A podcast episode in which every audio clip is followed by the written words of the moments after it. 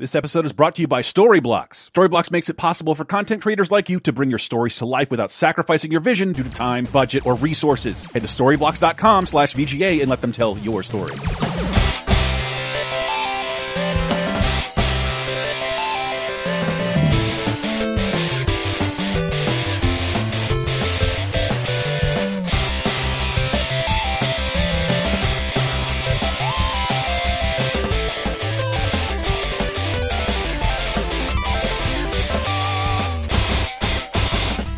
Everybody and welcome to episode 463 of Video Game Apocalypse. I'm your host, Michael Arpara, is coming to you from the Wes Memorial Studio of the Airwaves, just West. West Side! If you want it to be the Just You Memorial Studio of the Airwaves, go to patreon.com slash lasertime and pony up $20 for potential naming rights. Who is joining me now? You know who I am, but you don't know why I'm here.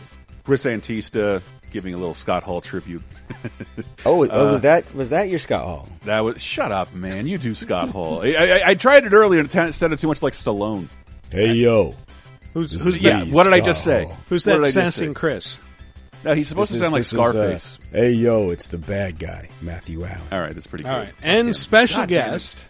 The best seven out of ten you've ever played, Brendan Hesse. What's up? Wow, Thank I you for when I was a seven out of ten. God, ten years ago. where where can people find your stuff, Brendan? Oh man, uh, well, all over the internet. Right now, you can find me at GameSpot doing newsy stuff. You can find me at Popular Science Magazine doing lists about the best Switch games, the best multiplayer Switch games, and That the is best Popular PC Science. peripherals. Yeah. And uh, and then uh, Lifehacker, which I've been at for like four years, and I have a uh, a YouTube channel called YouTube.com/slash The Crawl, where I talk about well, mostly dungeon crawlers going forward, but but up until now, it's just kind of been a scatter shot. But yeah, that's where you can find me. I like that you gave us the YouTube.com slash the crawl. I'm, I appreciate you didn't put in the HTTP colon forward you know what? There, actually, it should be youtube.com slash c slash the crawl because that's how they do their URLs now. So All right, or, or just go to. YouTube, search for the crawl. You'll probably pop in. don't do that because then you'll just get the movie The Crawl. I have really bad SEO. Like, Right. I love Yeah, the movie so- The Crawl. R.I.P. Yeah. Brandon Lee. yeah. I'm kidding. Damn it! Too many RIPS at the beginning really makes me William Hurt. Uh, it's I funny understood that 'cause reference. It's true. Yeah. Yeah, it's funny because he's dead. Jesus. Uh, Showstopper right there. yeah, way to throw my momentum off. Uh, Sorry. It's going to be a fun week. Uh, we are all still obsessed with Elden Ring, but we have taken a long enough break to play some other games and record this show and put together a top five, which uh, is is just about licensed games. You, you, you guys like license games, right? You know, I like- them. I love I love uh, Totally. reading the comics about the Superman and how he beats up the bad guys. Oh, I want a video game about the Superman, but what do you mean I gotta play as not even Jimmy Olsen, but some new reporter who gets Superman's powers? What the fuck is this? Uh, Who is this? licensed what character games What, what is this? License games where you don't play as the main characters. You are either a new original character or you are a created character. I, I think this is done mainly to just give the developers more leeway to develop the stories in ways that won't rub the license holders the wrong way. That sucks. You play as Perry White's intern. yes, uh, exactly. instead of the Superman game. Yeah. I, I don't know if it's it's won't rub the license holders the wrong way as much as it's way easier to get approvals from yes, the license yes, holders. this is true. It's like, oh, we don't we don't care what John Smith does. Go nuts. Uh, have Yeah. him kill a baby. We don't care. Have him be Mel Gibson and marry Pocahontas. It doesn't matter. Another license. Didn't know it. Mm-hmm. Mm-hmm. Man, I'm, I'm not. Okay. Nothing I'm saying is going So over So just well. to make sure I understand the concept, so this is like they're like uh, fanfic self-insertion kind of characters. kind of well you know what they did with the resident evil movies where like they took established plots and characters and then they inserted this alice character and made her the focus Right, it's like yeah. that but in reverse like Wow. if that happened in the resident evil games instead of the movies if, you, if you're a 30 2010 listener, I believe What's the? Resident Evil's 20th anniversary is this week. the movie. movies twentieth. The movie. yeah and and in order to keep the field a little bit narrow it, it's it can't just be stories set in these universes you have to your character has to somehow interact with the established characters bonus points if this story that you're playing is going on at the same time as the other the real story and interweaves with it. Um, I'm keeping enduring a lot of this as long as the voice acting is the right voice actors from whatever right license this is. I'll usually pick up and play any of these. I believe Diana said this week on 30 2010 it's the 20th anniversary of Monsters Inc. for PS2, and she's like, actually, I played the shit out of that. I love that game. That was and Monsters Inc. Scream Team for PlayStation One, which I got a review copy of. It was one of the, the earliest games I got to review, and we played it together. And like yeah, 20 was years ago, and the on, only time Diana's chimed in with a video game factoid. Mm-hmm. I think I understand this concept now. So this is like Hawkeye in the Avengers, where you're you're just an average Joe and you're there amongst superheroes. Yeah. Something Okay. like that. Something I like it. that. I yeah. got it. Hawk guy. Yeah, exactly. Yeah, Hawk, guy. Hawk guy. I'm really hoping Chris is going to pull out his Mash Hawkeye impersonation. Come on, let's give him. Give him. Uh, I would do it, but it's too tremendous for the show. I gotta, gotta say. You're right. Thank you. It's far too tremendous. It's amazing. Ah, anyway, let's just get into this top five right after this. If you're a content creator like the good folks here at LaserTime, you know how inefficient and demanding the creative process can be. Sometimes you just want a huge library of content to pull from, and you need that perfect clip, image, sound, or piece of music. Well, good news. Storyblocks is here to help creators like you bring all your stories to life without sacrificing your vision due to time, budget, or resources. Storyblocks gives you access to a huge demand-driven library of 4K or HD footage, After Effects and Premiere Pro templates, music, images, sound effects, and more to give you everything you need to bring your stories to life. Assets are royalty free, so you can use your downloaded content anywhere for commercial and personal use. Their unlimited all access plan gives you unlimited downloads from over 1 million assets in their library, including things like the background music you're hearing in this very ad right now. So whether you're a seasoned content creator or someone just dabbling with your first YouTube or Twitch channel, Storyblocks offers a selection of flexible subscriptions that fit every budget and scale to give you all the content and tools you need to focus on what's important to you, creating. So what are you waiting for? Get started today at storyblocks.com slash VGA. That's storyblocks.com slash VGA. And we're back to talk about what? Hawk guy. Hawkeye. exactly, exactly. Licensed Play, games. play MASH for Atari. It's amazing. You're, you're a new Insertion character. characters and licensed games, but I don't. I, Yeah. I, Uh, you'll- Looking you'll- forward to see pe- what you People name will get the, the concept as we go through. Man, you think you're bad at SEO, Brendan. Oh man, just the worst. Yeah, you're right. We're going to take insertion characters. I'm going to rename my channel to that. Insert, insert. Insert your My character only insertion hard. character, character I know is 8 equals equals equals equals capital D. I keep it manageable. I, I think there's probably some websites that already own the SEO for insertion and characters in Mm-hmm. a search phase. Just saying. Yeah, I promise we'll talk about Stranger of Paradise eventually, but before then, Number five. You're a punk. Big pussy bastard kid. You ain't nobody. I'm Joey LaRocca. Hear that? Joey LaRocca. The last name you're ever gonna hear. Yes, Joey LaRocca, beloved character from what game? The Sopranos Road to Respect. yeah. No T. Oh, Oh, So, Maroon, yes, Joey, this guy. Joey LaRocca is Big Pussy's bastard kid, and you're introduced to him when he's uh, he's unshaven and stealing a purse from a car that is parked right outside of Tony's Deli. Look at you, a fucking street punk, snatching purses from old ladies. Christ, the pussy was here to see this shit. Well, he ain't here. And fuck him anyway. I got news for you, Joey. There's more than one way to shame your family. Whatever else he was, Pussy was a good father, and he would have hated seeing you like this. He'd be as pissed as me. I'm sorry, Tony. It's just. If you need money or something, you should have come to me. Go home. Quit acting like a fucking delinquent, and maybe we can find something for you to do. No kidding? You do that? Go out the back way. Now. Forget the fucking purse, you moron. Go! I bet he threw cash like right at his chest. Get the fuck out of here. Mm-hmm. Love when Tony does I that. mean that. I, I would say that has to be James Gandolfini, but there's not Yeah, enough heavy it is. breathing through his nose. You, you know, to do, truly do the Tony, it's like, now get the fuck out of here. I mean, He was all, sitting down. all What of he's the what are you gonna principal do? actors from the show are listed in the credits for this Okay, game. I was Yeah, I was yeah, going it to was- ask because I was surprised. Like that sounds like James Gandol- Gandolfini. It sounds like Yeah. everyone. That's because like I'm hearing a lot of people have discovered The Sopranos like after this game came out, and I did a laser time based solely on finishing a Sopranos rewatch and remembering that there's a James Gandolfini performance. Is we'll never get a sequel, and we'll never we'll get a prequel, but we'll ne- we'll never get a follow up to The Sopranos. And there's one episode Sopranos fans might have missed, and it's in Road to Respect. And voice acting is pretty decent, and and Gandolfini's pretty great in it. I mean, like we've this this was an era where a lot of people may have phoned it in. Uh, actors could phone in a voice acting performance, but he didn't. It's No, fucking no, awesome. he he fucking committed to this, yeah, video game ass premise. It's like, oh, all right, I'll I'll find you a job. Uh, here's ten thousand dollars. Go assassinate the mayor. No, you don't actually get to do that.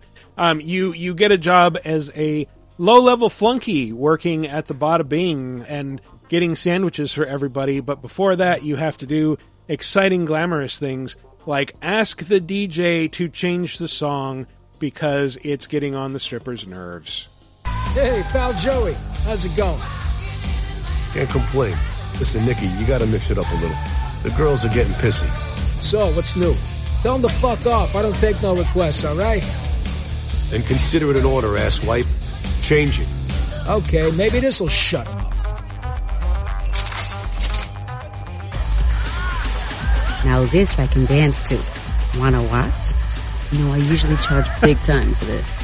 Okay, I just want to point out the song that they they switched from "Girls, Girls, Girls" oh, by Motley Crue to "The Crab Louse" by Lords of Acid, which is a song more or less educational about what pubic lice do, and that is the absolute last thing anyone wants to think about while a stripper is grinding on them. Plus, like, "Girls, Girls, Girls" is the ultimate stripper song. Like it is. That is the thing when you think of like. I mean, it is a song about strippers. Yes, I think the the latter was in the show. I'm, I'm not sure about girls, That- girls, girls. That would explain why they had, the, you know, maybe the license extended. Like, oh, we I have mean, this library of songs that we can use on the show.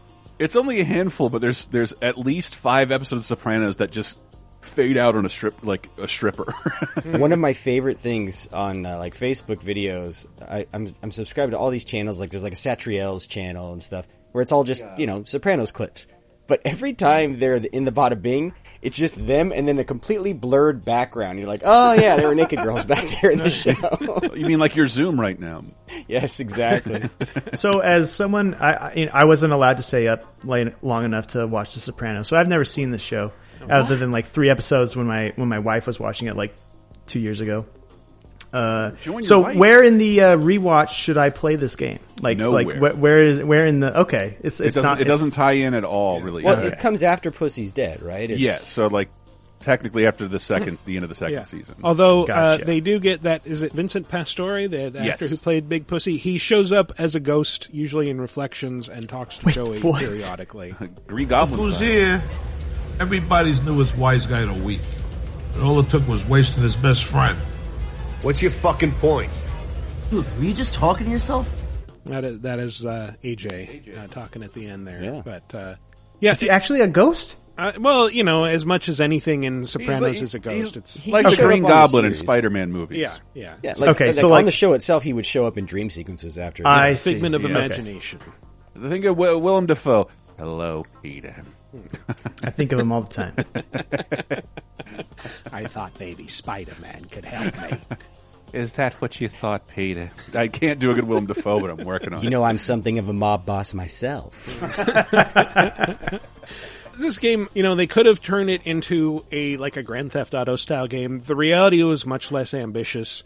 Like every chapter of the game is kind of just structured around like some task that you as a flunky have to perform and then you beat someone up and it's like a very limited brawler in a small space with just like a couple of enemies at a time. Or you go around and you talk to people and then you can like decide to be like tough or smooth or neutral to get what you want with varying results. But um, i just want to point out that that dj voice i'm not 100% sure I'm pretty. I think that was uh, Uncharted's Nolan North, who also does a couple of other characters throughout the game. I don't remember the name LaRocca on my invite list. Hello, Jamie. I'm looking for Reggie. I thought he was upstairs blowing you in the honeymoon suite. Not his best delivery there, but uh, He's up there with Vito in Yeah. the honeymoon suite. Also, uh, Rob Paulsen is in this, and I want you to imagine Yakko Yakko. Warner saying these lines. Five grand, here it is. The price just went up. It's seven. Oh, I see why I'm here. You got a problem, asshole? Hey, it's your blow, but a deal's a deal. Keep your mouth shut. Or what? You'll fuck with us some more? Please, Let's settle this like businessmen. Too late for that, mofo. That Shout was totally to, uh, insane Shout out to Ash Paulsen, his son. He's, he's a good guy. Totally great. extrainy. Uh, I wish that hadn't happened. the Sopranos game or Rob Paulsen being Just- in it. I love Rob Paulsen, but this, that's not the best place for him. We, It's we're, beginning to show his range. I, I suppose, but you could have just got. It sounds like Max Casella just fell into his Daxter in the middle of Sopranos.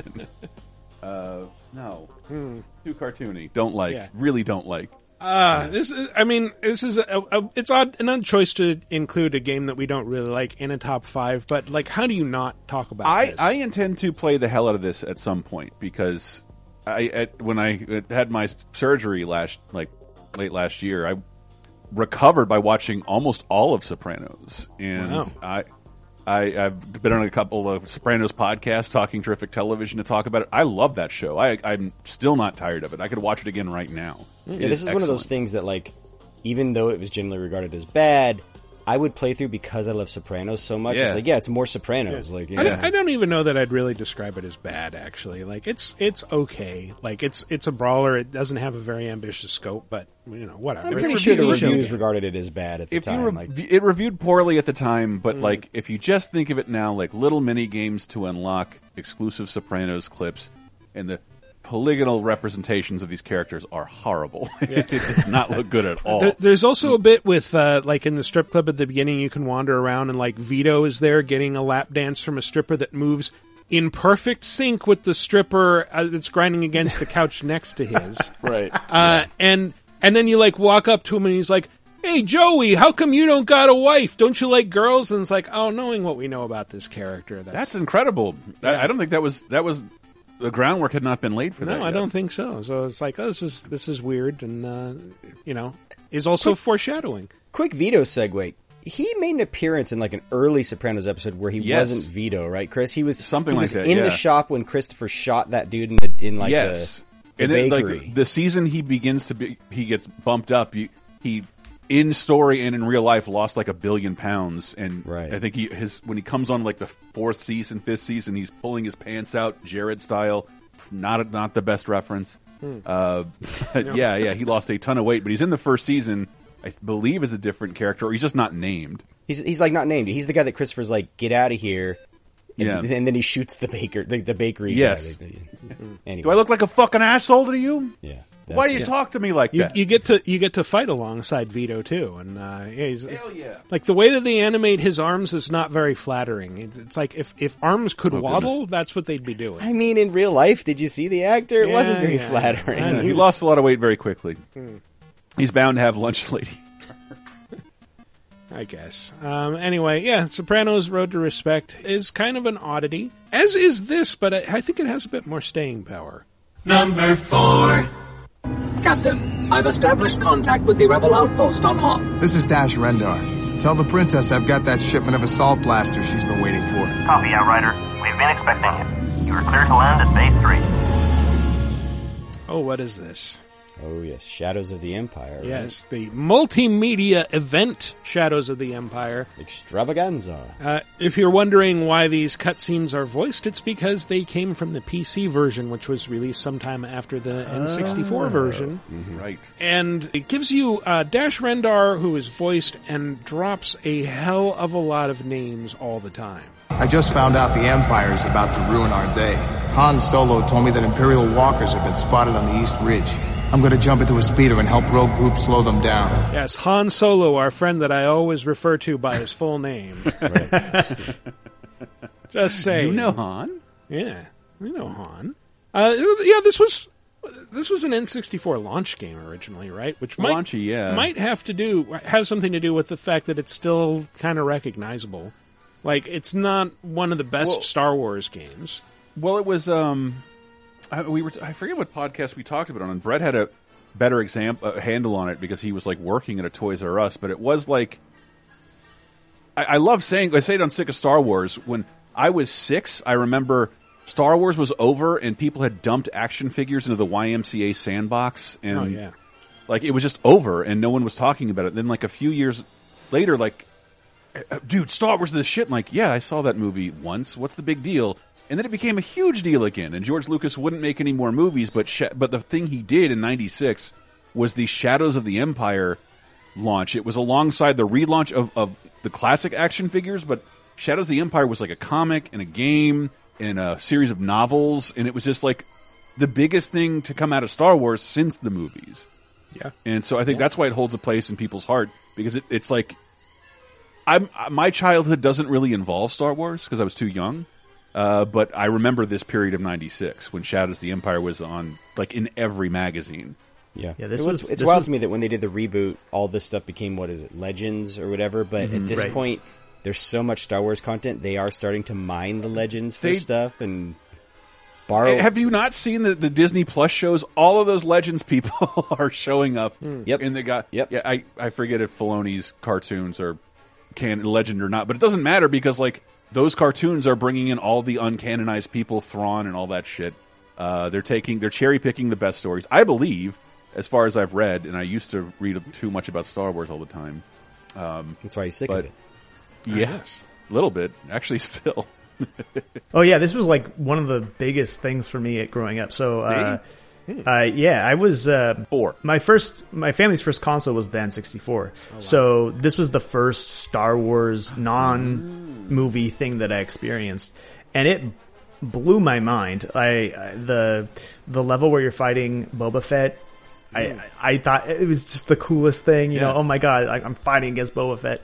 Um, yeah, this this game was really um, it has like it's a it's the kind of thing where it's like you don't think about it very often and then you mm-hmm. remember it and you remember exactly where you were the first time you Yeah. play it and and it's funny because about six months ago I moved to a new house and I'm down the street from the Hollywood Video or what used to be the Hollywood Video that I mm-hmm. rented this game from over and over and over again and whenever I walk my dog I walk past it and it's the first thing I think of every single time is this game.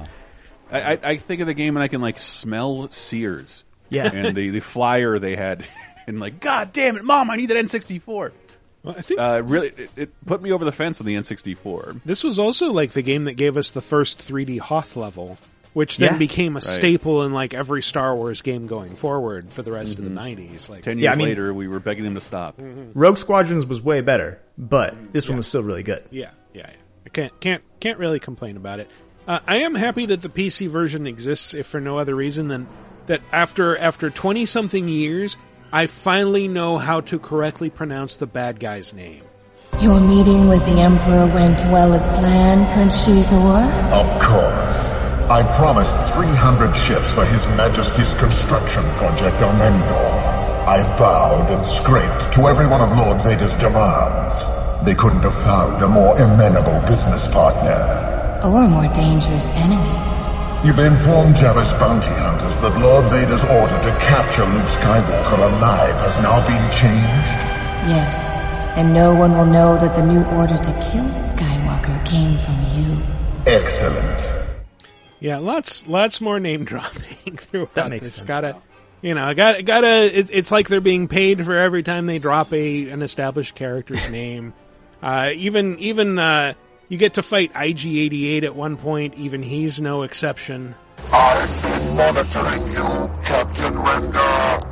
You were correct to assume that following me would lead you to Boba Fett. But you are mistaken to believe you will claim the Rebels' reward for his location. You are outmatched. Sounds like you got your wires crossed, IG-88. Sounds like you're a fucking Dalek. Who just cited on that voice? Do you think it's because the all the name dropping is because none of those main characters are in this directly? Uh, yeah, I think hmm. so. It's and it's to be like, hey, Well, don't worry, everybody, that- they're still here. That is not entirely true. Dash, what are you doing here? Princess Leia asked me to watch your back, Luke. Good thing she did. Because while I was sniffing around in Mos Eisley, I overheard that gang talking. They worked for Jabba the Hutt and they had orders to kill you. But something's not right. Yeah, my voice is a little off. Yeah, is way, that yeah. like Baby Yoda all grown up? Who the fuck was that Right, supposed yeah. to be? Yeah, Like, no, supposed to be it's Luke. it's Kyle Katarn actually. Uh, he's another guy from the Yeah, extended Kyle universe Katarn is a, is a good one, but like I, I, I settled on Dash Rendar in this game because like this seems more like this was an attempt to create like a legitimate Star Wars interquel. Like we're not going to make a movie, Yeah. But we're going to do everything else. everything except a movie, which I can't tell is that brilliant or cynical from George Lucas's perspective because like ultimately we're making the movies to sell these things anyway. Why don't we just make the things? What if and we? not the Yeah. movie? What if we just made the merchandising? made the merch? Because the movie's a took it a- loss leader.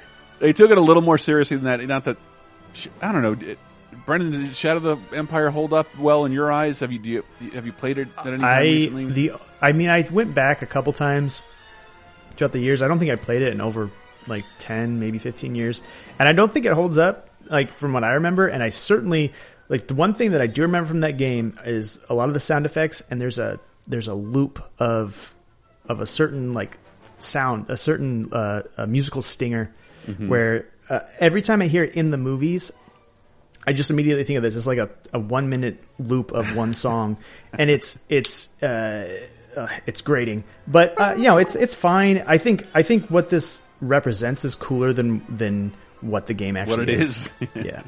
I mean, but like I, I I didn't get to experience all of it from. But when you, if you have not been to this character's wiki, because apparently he's still canon, but Uh, like, but like none of his story, biography, or appearances are Right. Like the Like, character exists, exists- in, in the current Star Wars universe, but like, I remember like we we were playing like a PSP exclusive multiplayer Rogue Squ- Renegade Squadron. Was that what it was called? Were you there, Michael? Yeah, yeah. And, like I think Dash is either in that he's like in that game.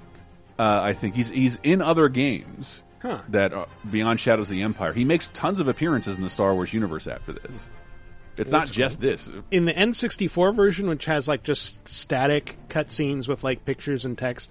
Like I, I saw a picture from that earlier today, and it's like, I they they pretty clearly used Kevin Costner as a reference for ah. him. like that's what they were going for with Dash Rendar. Who, by the way, I also realized like every other character in Star Wars is wearing like variations on normal clothes, or at least the main characters like Han and Leia and Luke. Like Han wears a jacket, and it, it's just like this is a believable thing a smuggler would wear. Dash Rendar wears like some sort of weird armor. Uh, it, like, yeah, it looks like if, if you made a football pads out of armadillo. yeah, yeah. It's like no one else dresses like this. It's just you. No. Oh well. Not. I, I a would I would bet that this dude has to show up because watching people flip out online over Clone Wars people showing up in the goddamn Boba Fett and Mhm. Mandalorian shows means uh, that, that I mean I'm delighted for on your behalf. It's just I generally don't know who those characters are uh, usually, especially when they're blue. And in the most recent season, Mandalorian season two point seven. I don't know what what are we calling Boba Fett show? It's just the book of Boba Fett. It's the book of Boba Fett. Yeah. That is exactly seen what I remember of from that that stuff. show. It's sort of a new Mandalorian season, and it's mostly a spinoff. Um, yeah, Cad, A spin- Cad, Cad spinoff, I think we Bane got in that like it's like oh you're you're just channeling Lee That's Van Cleef him. in Good, the Bad, and the Ugly here. Like that's what this character is. But he's playing. He's, he's he's voiced by the same guy, Hmm. uh, who I think was always trying to play that type of character. Hmm. But his hats, yeah, definitely gives you Lee Van Cleef. Yeah. Good, the bad, and the ugly. I just realized the Book of Boba Fett is sort of the Ewoks, the Battle for Endor of uh, of our time right now. Well, I- Like, I- I mean, that's- that's- spin-off. That's why I was going to say this was so exciting, is because uh, Battle for Endor. I'm sure like a couple of those characters, maybe Burl Ives is like thrown in some novel somewhere, but like before Shadows of the Empire, you only had like the fucking Ewoks cartoons, and, And the there, there wasn't special. really, yeah, there weren't new Star Wars things other than in comics and novels. So, and I wasn't reading very much, so this mattered a lot to me at the time. Yeah. Star Wars was very much passe by the late '80s. So, and I, remember, I, think the first glimmer that I. I had that it was coming back was, uh, it, it might have been the the Timothy Zahn novels, and and then Mhm. there was like Dark Empire, and all of a sudden it's like finding out like, oh yeah, the comic shop is selling Star Wars figures for like big money. And I, like I took a like got all my old Star Wars figures and like put them in a bag and took them and was like, oh, what do you give me for these? Like, uh, I'd give you like a couple bucks maybe because like we sell like mint on card action Yeah. figures. we don't just sell your old No, no. toys. Oh, thank you. This store only specializes in loose, dirty Star Wars action figures. Exactly. Oh well, this comic point- book guy. Oh, I, you know, it, this seventy five dollars because of the caked on sandbox residue. Uh, your Evan Sleaze Bagano has no legs. Yeah, your dog clearly peed on this Uh, before he chewed on it. Anyway, uh, yeah, Shadows of the Empire. If if you wanna, if you're like that's not good, uh, Jedi Knight or one of the Kyle Katarn games should be in here. Feel free to substitute. In the meantime, let's move on to Number three. There is nothing more important to a man than his family. These men, these men of honor, they too are my family. La Familia Corleone. I now invite you to be reborn as one of us. Yes, Godfather. Uh, he says the title, he wins the prize. And in terms of Italian holidays, I do have to mention Godfather turns 50 this week. Wow. And uh, and uh, I'm celebrating my 42nd anniversary Uh, when you're when this episode is out. So those are the two biggest Italian holidays we have. Now that the fucking liberals took Columbus Day away from us. Oh, I saw that episode of Sopranos. That was a fun episode. Oh, I, lo- I I love watching Sopranos and really realizing how reactionary fucking January 6th all those assholes would have been. Mm-hmm. Uh, Oh, but then I, I love that the one actual Italian Furio is like Columbus, fuck Columbus, and like Fuck spits Columbus. on the sidewalk. I fucking hate like, the North. Look down upon us. Uh, Eh. But Oh, man. The Godfather, the game was such an oddity. Uh, I, I remember like there was a huge knee jerk angry reaction against it because it's like this has nothing to do like what what is this making this cheapens the film. Coppola is against it. Somehow they got like pretty much everyone except for um, Al Pacino. Pacino to come back for it. Like they got James Caan.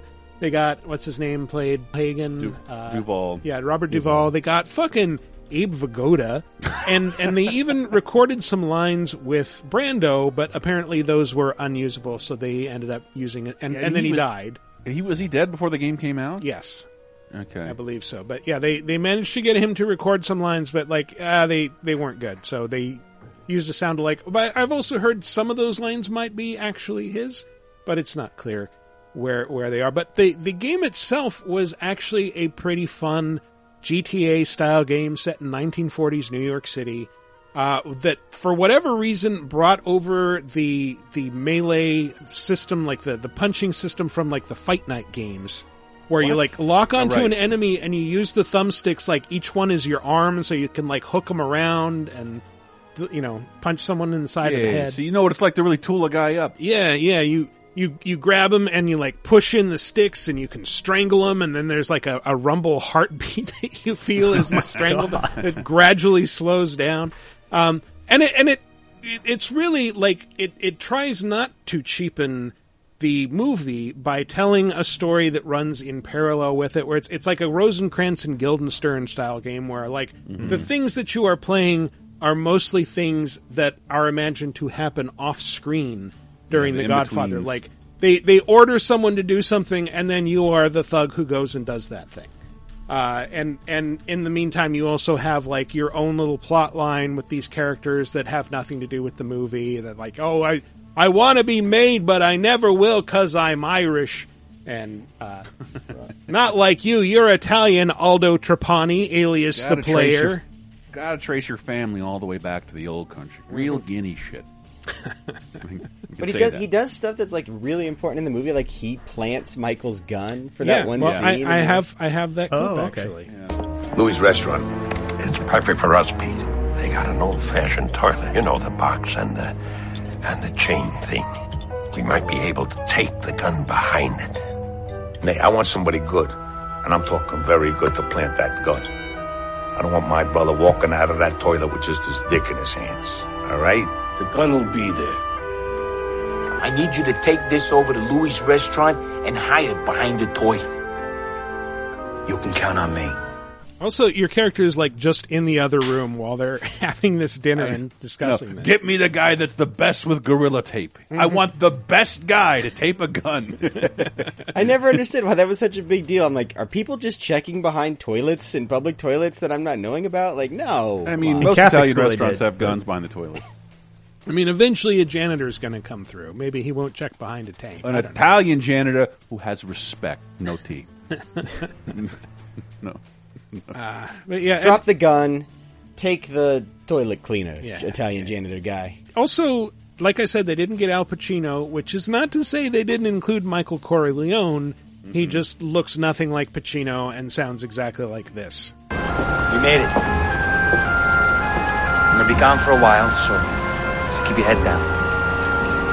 And, uh, thanks. You're safe. I won't forget it. You can count on that. Sonny will help you out until I return. You're my favorite now. I love you, Aldo Trapani, alias the player. To be fair, Al Pacino no longer looks anything like Michael Corleone. Doesn't sound like him either. Doesn't sound like him at all. yeah. Uh, what it, Sam calls him Big Daddy Pacino. Like that's the one we've experienced the last like 25 years. Oh yeah. Well, I think I think I, I read somewhere that like yeah, it's because he got an Oscar nomination for Scent of a Woman, so he's like, oh, that's what people want to hear. Yeah, people want to hear me yell, muchacho. I'm gun fingers for everybody. You, Because Michael is like the calm one. He's the most Yeah. subdued I- in those I movies. when I, I I saw The Godfather like late in my twenties, and I was shocked because like I that's not Al Pacino. He's Yeah. quiet. Yeah, when He's you see him in. Dog Day Afternoon or like uh, one of those, just any movie from the 70s. Yeah, he kind of talks like this, a little quiet, a little little reserved, uh, more way more like De Niro, right? At the Yeah. time, Yeah, yeah. Than Pacino, you know him as now. Mhm. Yeah, but I, I never get Little tired bit. of saying Little bit, Chris. little bit, little Like- bit. That's Yeah. my De Niro. little bit. Little bit. little bit. Uh, Oh, but God. but there, there's one line I also like to play from the the character's storyline that runs separate from the movie. Uh, and I, I, I'm sorry. I know I've played this before. I'm obligated to play it again here. Listen, um, thanks. There's nothing I hate more than playing the damsel in distress, but I appreciate what you did. I guess I better go in. Hey, Yeah? I was thinking maybe we should, you know, No. No. We really shouldn't. But we will. I, I just love that line. We shouldn't, but we will. But we will. Mm-hmm. I, I love that I, soundtrack. I never get tired. I never get tired of saying like showing how pop culture has shifted. When this game came out, I heard I heard Godfather spoken about at least like twice a week, and I saw parodies of it on television every time I watched something that was funny. And the last ten years, that has all gone away. Like whatever fandom for Godfather is like feels like it's drying up or dying. It's probably dying. It's, it's Yeah. an old I, movie. I mean, it's it's those people aren't, aren't on the internet. That's I think that's the reality. But oh, it- they're it on the show- internet. They're just absorbed in Facebook. Yeah, they're Posting Yeah, racist memes. Yes, they're uh, yeah, they they're experts in no fly zones Mm-hmm. and vaccines. I'm, I'm sure And- there are there are yeah versions of the Godfather poster with Trump's face instead of No, there are, but like, out. remember when we were we were teenagers? Like, people had Godfather posters in their houses, or in their in their When I was in dorm rooms. college, people had yeah. them in their dorm When I was in Yeah, college, I absolutely. mean, same thing. Yeah. That- it's it's like Scarface. Like Mhm. I I do think that movie kind of churns through fandoms of like it, you know you hit a certain age and you're like oh you got to see the Godfather now. And you're I, it's it's so weird. Like, I like it, but like, I should never say this. I I, I don't know. I, I I like. I feel like I can't slam the Godfather, although sometimes I want to. Uh, I don't Oh. hate it. Really? It's just not in my rotation. Never it's has. one been. of my favorite movies of all time. It is one of those. I'm such a cliche dude. If it is playing on TV, like TBS or something, I will stop what I'm doing that day Mm. and sit down and watch the rest of the movie, no matter where I pick up. Just because remembering it's just amazing. Peter Griffin saying it insists on itself. what does that mean? Yeah, I used to I used to watch it like uh, twice a year, and, and just it's been a minute. I, HBO could not load the, def, the definitive six hour cut when I tried to watch it. Wow. So that was the last time I attempted to. The where they cut one and two together. Oh, damn. But I, I'm, thinking, I'm just trying to make sense out of EA adapting a game for a movie that came out in 1974. I mean, that is my hot take. Is I know generally the second film is regarded as the better one. Yeah. I don't care for it as much as, as the first one, but they, I they mean, did make a, se- a second game. I They really don't yeah. care for the second game as much as Yeah. I did the Yeah. first one because yeah, they they introduce a new character. Uh, they they say like, oh, Aldo Trapani is like you know runs operations in New York, and he dies in Cuba in the first five minutes Hmm. of the game, and then like. I was thinking like, oh, you could you could pattern it after the movie where you're going back and forth in time. Like, nah, we're not going to do that. You're just going to be running things in Florida. Like that sucks. I'm sorry. He dies in, he dies in Cuba like me, Scott Hall, the Like, guy who you're was gonna- so Yeah. cool. You're we gonna- let him have a bad Cuban accent. Yeah, you're going to focus the whole game on the less interesting part of the movie, which is the modern day stuff. Yeah, that that's definitely the le- I, that's how I feel about it too. Like when I Yeah. when I want to watch The Godfather, I will watch the, The God- six hour cut where it's Yeah. you know respliced together with the was it it's it's De Niro's part, then it's one, and then it's the the modern day of two. Right? Oh, is that That's how they did it? I never been able to watch it. That's how I've seen it. I, I don't know if that's the same cut that you were yeah, you were It's the same modern day, but I think it's still set in like the 60s. Well, mo- modern, I guess in in that movie's context, right? Like, Right. like it's it's the '60s versus like was it the 20s or 30s? Um, in, But isn't the whole premise of two you're supposed to compare and contrast? Like, oh, look it, this is just time playing Yeah. out again. You know, I, with probably probably it's probably what what the what the point is. But th- there is a cut that exists of all of, of the first two movies. That is, that is that. This is another Yeah. one of those games though that like unlocks a core memory because this was right around the time I was like 15 or 16 when this game came out, and I was right around the time where I was like. I'm going to write about video games for a living. So I was watching X Play all the time. And one of the things I remember very clearly was during the X Play review, they were upset by how you had to follow the, the traffic laws in the game. Oh, as no, that was opposed to Mafia. GTA. That was Mafia. That was oh, Mafia. was it Mafia? But- Well, but the I- first Mafia Excuse me, is Fusion, but totally still understandable. by the Same thing, same difference, right? Like it's just like these games. Like it, this was huge back then. Like I, I think they came out around the same time, and I was I Probably remember, like, did. thinking like, why did they do that? Like, why? But, like, did that's they- what I remember. They like, want to take era goodbye to GTA. It was, it was it was like making Rock Band Beatles to compare to GTA's Guitar Hero. Mm. Okay. like if, if we get the best Mafia license to make our Mafia game, we should be able to beat GTA. And I, I think the only reason it got a sequel is because EA probably paid out the fucking nose for that license. Probably. But it was like And- three years later too, right? It was it was like it was, and it was a slightly quick different type of game. yeah I don't know. I know. I know it put me and Michael on a yacht and got us a Yeah, bottle I remember of that. That was fun. Like we we got to spend like a couple hours on a yacht where they did not have a build of the game to show. Instead, they're like, we put together, we made a card game based on the strategy of uh, trying to hold territory and running the city. And Whoa, I like have this vague is memories of that. this is basically how we prototyped it for the game, and this is all we have for you to play right now. Man, those were the days of games journalology. Holy I was going to say it's a lot different these days. Yeah. And what Yeah. they gave us a bottle of um, Cristal. Cristal, yeah, that we then opened and drank warm on our old show. Yes. and had uncharitable. And I only to remember you described it as a really small dog peed in a small bucket of popcorn. Yeah. it was a buttery taste to a champagne. It, it was, was. It's a buttery little champagne. Uh, Everyone anyway. knows there's nothing mafia guys love more than Cristal champagne. When I Mhm. think Italian mobsters, I think Cristal. Yeah. And we, and we had we had to have a discussion, I think, about the ethicality of accepting that drink, and I think it was just accepted like, well, if everybody drinks it, Mhm. uh, And- then and we Michael's turn not it into being bribed. content. Yes. Yeah. All right. Well, let's move on to Number two. I believe we're only on number two. My God. Sorry. We got a glimpse of the other world, Jock. It ain't pretty. It's like Brooklyn and the Bronx with no Queens in the middle. Whole city blocks sinking into a fifth dimensional abyss. Cockroaches the size of polo ponies. Panic in the streets. How'd you like disco to come back? Bigger than ever. I get it. We're in trouble. Ah, Brian Doyle Murray. You're too good. Yes. What it's my friend? Ryan French, the rookie in the Ah, yes. Ghostbusters game. This is true. French. So yeah, the Ghostbusters game, like there were Ghostbusters games in the past. This was the first to cast you explicitly as not a member of the Ghostbusters. You are just some temp that they hire to help out and test To, out. the to new be equipment. honest, I I hope all the I played all of those Ghostbusters games. They're all pretty terrible, and I hope they get a Cowabunga collection. Hmm. I really would love to Oh, see man, all like love that. all of those because I love all uh, just the chip tune approximation. The end of the Ghostbusters two just uses that Jackie Thomas song, and I'm sure nobody got paid. Your love.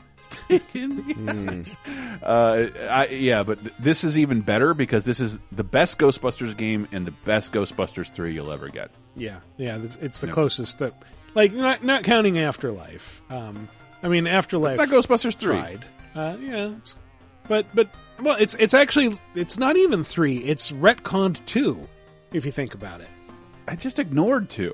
Hmm, well, so did so did Ghostbusters Afterlife. So But no, no, no. uh, Sorry. Uh, yeah, they both. Ghostbusters, the game didn't ignore it. You got Vigo No, no, and Vigo is in there. Yeah. Yeah, Vigo. no, this this does follow that canon. Like Ghostbusters one, Ghostbusters two are real, and uh, and then this follows on that in I think the It just nineties. go- the Ghostbusters Afterlife, which I really liked, by the way. And the only parts I did not like were the nostalgic parts. The Spielberg Still- parts, as I call Still them. not, huh? The Spielberg parts, like that No. movie felt like a Spielberg movie mixed with a Ghostbusters. No, I loved I loved all like everything with the kids and the the farm and the town. And the second they have to go back and lean on like, come on, you guys know, you guys, you know the old cast is in there. I, I'm trying not to spoil the movie. I gotcha, haven't seen gotcha, it, okay. but uh, but like, yeah, like I, I just thought that was pandering and No, Last. Jedi notes, and I fucking hated that aspect of it. But I loved it as a, a new version of Ghostbusters. I thought it was great. I can honestly But- say though, the ge- this game, I think it's the last time Bill Murray didn't phone it in for a Ghostbusters he performance. still Like, he- phoned it in a little bit Yeah. in parts. Well- like his Well, delivery. that's his job. Is Van- Venkman is Venkman talks like that. He doesn't. If he yells, it's sort of like this. It's like not. He's never really scared or acting. Yeah. he's he's cool. Ray, He's a cool guy. I'm reading my lines. There's the reason we all wanted to be Venkman when we were kids because he was the cool Yeah, one. He yeah. was you know, the smooth the guy. cool, the cool Jagoff guy. Um, but yes, he he uh, like there, there's like varying degrees of respect that the uh, the Ghostbusters treat the rookie with. Ray's Ray is probably the highest. Peter's might be the lowest. Hey, it's the new cadet. Welcome aboard. This might be a little dangerous. Great. Danger is our life.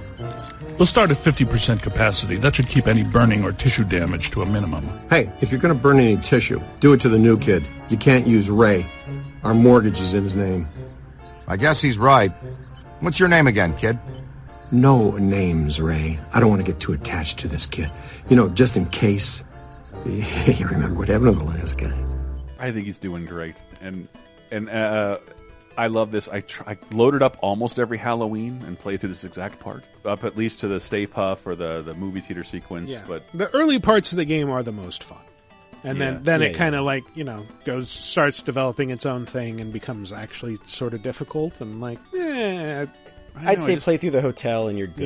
Yeah. You know what I mean? If you just want to experience what this game has to offer, play through the hotel. Oh, the Sedgwick, yes, Yes. and Yes. uh, that that fucking music. I I hate that that stupid Sesame Street '70s music makes me nostalgic and like gives me goosebumps. Da, da, da, Yeah, uh, but I've always this is one of my favorite story. Just my I, I I'm a guy on the show who yells about skipping cutscenes and all that stuff, and I Mhm. could never do it with this. It, Yeah. it still entertains me greatly, and I never really got all those people who were screaming about Ghostbusters answer the call like go play Ghostbusters three. It has the content of like two Ghostbusters films. Yeah. Listen, You can you can go and hear Ray explain how to capture a ghost to your heart's content. For the most part, capturing a ghost is pretty straightforward. We break it into three basic steps. Sap them, cap them, trap them. Spectral entities derive all their strength from an accumulation of PK energy. Blasting them with your proton stream or other offensive equipment helps to dissipate that energy. Dissipating their PK energy also makes them easier to capture. Yeah, it's also interesting. Dan Aykroyd, like, I think there's a documentary on like the Blu-ray of the uh, the PS3 version of Ghostbusters, where like you can watch him talk about this stuff and how they came up with all these concepts like PK energy. He actually gave this serious thought to how you could use like modern nuclear physics to battle spiritual entities. Right. And not, I mean, not only that, like, I mean, you guys probably know this, but his his family are Yeah. part of like the psychical research, uh, the, the division of psychical research. Like they, they were like, you know, real life Ghostbusters, so Yeah, to say. par- you know, they Paranormal believers. He, yeah, he grew up in a household that treated ghosts very seriously. Yeah. Wow. But so, so I, I made that joke earlier. But I, one of my favorite things about this game is it's a real story. So this guy I worked with, Ryan French, was he. So if you know anything about the biz, video game business, there's the producers on the publisher side versus Mhm. the producers like at the development studio, which this was Terminal Reality, I think. Um, the publishing side, they're typically there just to make sure the project's staying on track, on budget, whatever. They, they'll get publisher notes and all that. But Ryan was just there, and they needed some placeholder, like, hey, we just need to do a scan for this character. Come over here and, and do this scan. But he looks so much just kind of like an average Joe that they they ended up liking it in there. And they're like, ah, we're just gonna keep it. We don't we don't need to cast anyone for this. Like you're the new guy, Ryan. And he's like, great. And so he is now the. Every time I play that game, I'm playing as one of my friends. It's the weirdest thing. because That's did you, or you this game is so mo much more polished than I think it should be because I think of how long it spent in development because of switching publishers. Yeah, because it Uh, switched to Atari after the Vivendi dissolution. Yeah. Because this was going to be Vivendi's big release. Uh, and then, yeah, we had to. The Activision bought Vivendi or absorbed Vivendi.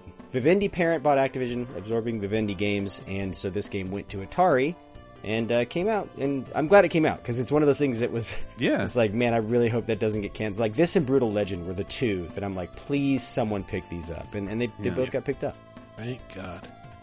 And it was it was great because if Dan Aykroyd were any other employee, he would have been fired so many times. We're, like reading game news around this time, anytime he'd be like opening a hot dog stand in Cincinnati, he'd like loosen some fucking spoiler for this game for like five years. he was spoiling this game. By the way, worth noting that after that acquisition, Activision passed on both this and Brutal Legend. Like Brutal Oh, Legend went wow. to EA, this went to Atari. Like, oh yeah, way to go, Bobby.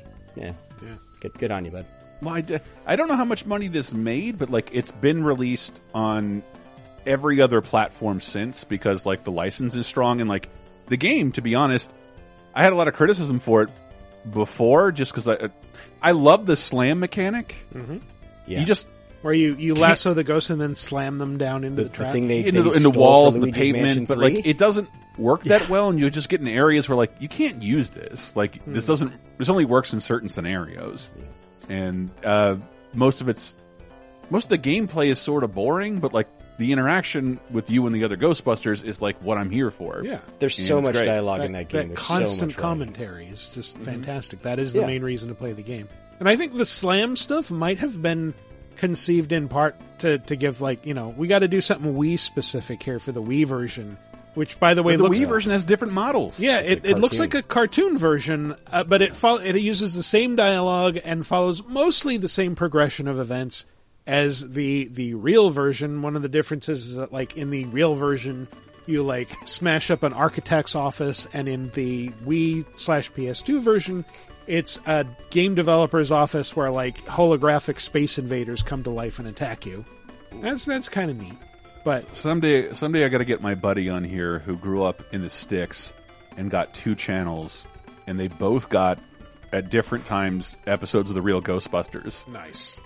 and then learned when he was like seven there are two ghostbusters movies and and then saw those movies and was disgusted on like a 2016 level at the movies who is this bill murray asshole this guy doesn't sound anything like arsenio hall or dave coulier this this movie sucks oh. just the why doesn't Slimer have a bigger role? Slimer's barely Yeah, in these try, trying to remember all the things I was disappointed in when oh. I saw the Ghostbusters movie as a kid who had been watching the cartoon for a couple years and was obsessed with it. Yeah. Yeah. It, it, it- felt like two different realities, and it was really hard to compartmentalize that as a little kid. Unfortunately, my parents took me to see the original in theaters before I saw any of the cartoon stuff, and I was like six. Terrifying as a as a little kid, a six year old. That movie is oh, so It- scary. it- the opening scene, like I remember, I think I like I either pissed myself or ran to the bathroom. Like my parents had to be called at a slumber party from the library sequence. I mean, I'll admit it. There were times where I opened my fr- refrigerator and peeked inside first to make sure Zuul wasn't sitting there as a kid. Just saying, you know. You just got to hit a couple keys in the piano, man. They hate it when you do this. Yeah, they hate this. Yeah, I wasn't I wasn't allowed to watch it for a while because like, oh no, there's sex in it. And then uh, my parents, like my parents had watched it uh, and not allowed me to see it. And then like finally, I was so obsessed with like, fine, we'll rent it, but you have to go behind the couch when we, when we tell you. But, it's only Rick when- Moranis sex, so does it really count? But It's, only uh, if you say please, please. Well, I think also the part where Dana's like floating above the bed, like, like oh, this is too suggestive. Oh, you mean or not or Dan ghost Aykroyd blowjob? comes in a ghost mouth. Yeah, there is that. in his tiny whiteies. With his like Disney Cinderella Prince outfit or whatever the even, fuck he's even, wearing. even more data than that is like it's very strange because like every time I, I go to a revival of this, it's a bunch of like you know forty year olds in proton packs with their children, and the smoking in the movie is crazy. Like, and the, it's the that's what gets me. And go, they all are so casual, such casual smokers. Yeah. Yeah. Well, it's it's part. They're supposed to be like you know they're they're college professors, but they're also like working class idiots. Like it's it's Yeah. meant to be like it's it's a slob comedy, like Meatballs or Caddyshack. So like I yeah, it makes sense that they're just like yeah, we're like exterminators, just smoking and hanging out while we look for these ghosts. Which which is like the smoking thing gets me because it's meant to be like, oh, we're casual, we don't care.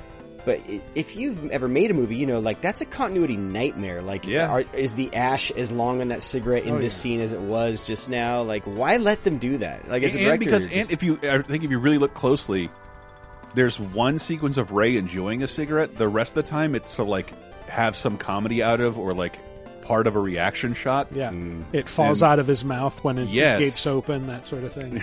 Yeah, it's not like other than that, they don't really smoke. It's just so strange.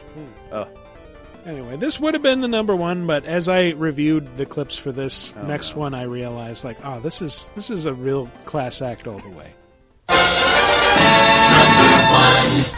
You have been sought out, new kid, because humans everywhere are in great danger. I need something from you, and in return, I am prepared to allow you into my kingdom. I know you are very excited. It's time for your first quest, but first, please tell us thy name. You entered douchebag, is that correct? Are you sure you want to keep the name douchebag? Very well, douchebag. Yeah, and then you're a douchebag for the rest of this game up until the sequel when suddenly you're butthole. Yeah, and you're a superhero. Yeah.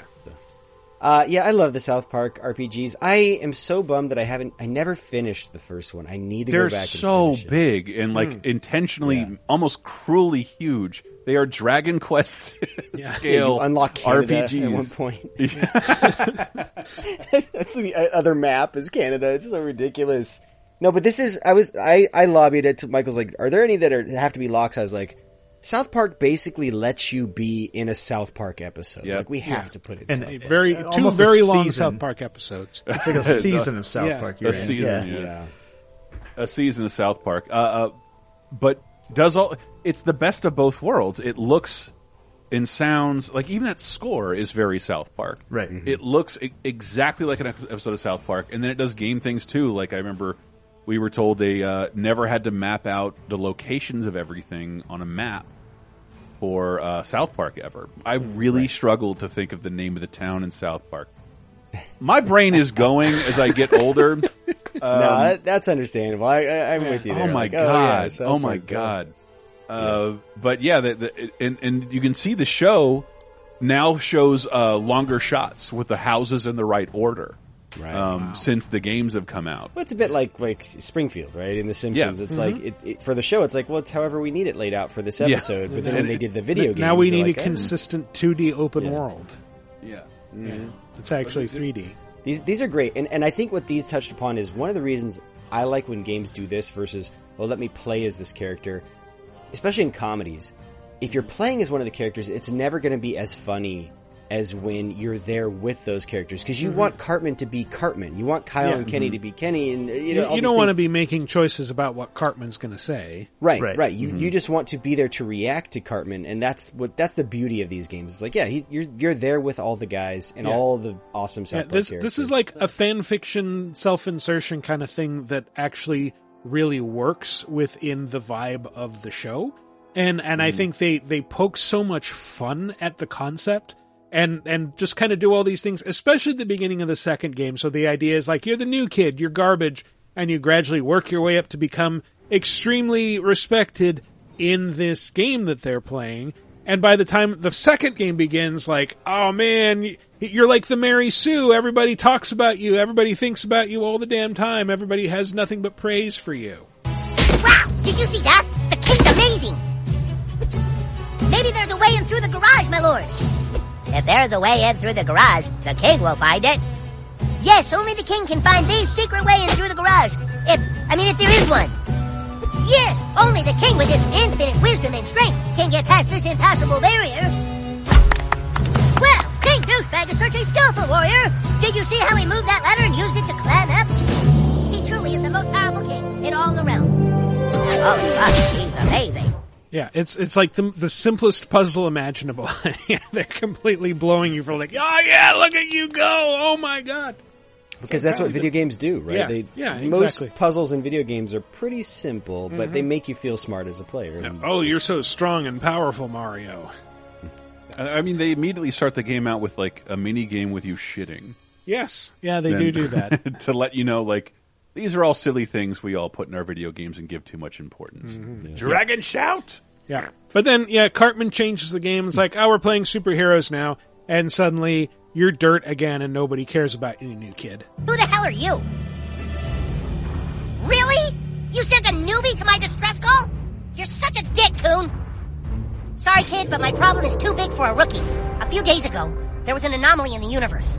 Another version of me, the human kite from an alternate dimension, showed up here and is destroying everything. Right now, it's upstairs in my room. I don't think anything can stop it. Yeah, it's too too complicated for you, but I'm going to tell you all about it anyway. It's very important. I never played feel the second one.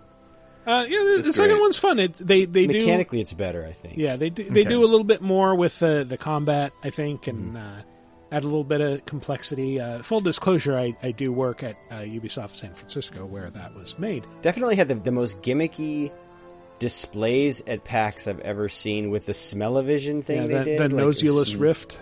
That was so fucking gross. Dude. Yeah. That was so gross. Where they, they strapped, it was making fun of all the Oculus Rift, because at the time, like, all, there was all these VR demos at all these shows, right? And, but they, what they did was one with smells, but it was so disgusting, that smell. Like, whenever someone farted in the game, they would, they would pipe it in, and it just, like, it didn't smell like farts, but it sure as hell didn't smell good. Like, you, you didn't want that smell going up your nostrils. It was awful. And then, gradually, because I had to work the show floor that year in another booth, I would pass by to say hi to Dan Amrich, who, who was working the Ubisoft booth.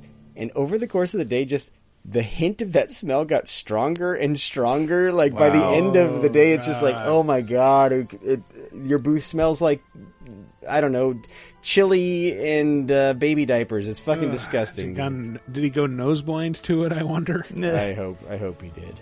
It- it- here, here are two things I just want to say because I have nowhere else to say them. Big Trey Parker and Matt Stone fan, uh, warts and all. Um, this is kind of the most they ever talked in like the last ten or so years. Hmm. When South Park came out, they were celebrities. They did talk shows. They starred in BASEketball. They wrote a movie. They did press. Those guys talk in public now like less than once a year. It's very strange. Even Larry David does more interviews than Trey Parker and Matt. I don't think it's that strange. I think it's because they would get backlash whenever they talked, and finally they're just like, "Fuck it!" Like we're Yeah. super cajillionaires. We don't need to do interviews anymore, and it just it just They- gets us in trouble. I begged them when I was like working with one of the promotional teams, like like, like Trey Parker. They're like, they no, they won't do it. No, they have no interest in doing that. I'll ask them again, fine, but no, they're they're they just can't do that right now because when they're working on the show, which is usually when they're promoting stuff, they can't do anything else because if you don't know that show's made, and also, uh, I love watching the show grow up. Um, because the only thing that sort of dates the games is uh, Man Bear Pig is Ah, uh, right. it's is a thing. Did you see that there, there's a recent episode with a uh, uh, Tolkien? I'm trying to say his name right now because it's like uh, Randy's like, why would you name your African American son uh, Tolkien? He's like, what do you mean? Why would I name my son after my favorite author? I'm like, oh, and like, and the whole town has to confront like, what did you think his name was? Oh, nice. Nice. That's, That's interesting. great. I actually I didn't realize. I so I think this the first game was Mm-hmm. like like my peak of of South Park fandom, and Me then I too. very quickly just dropped off. And I don't think I haven't I seen drop an off all the episode. time.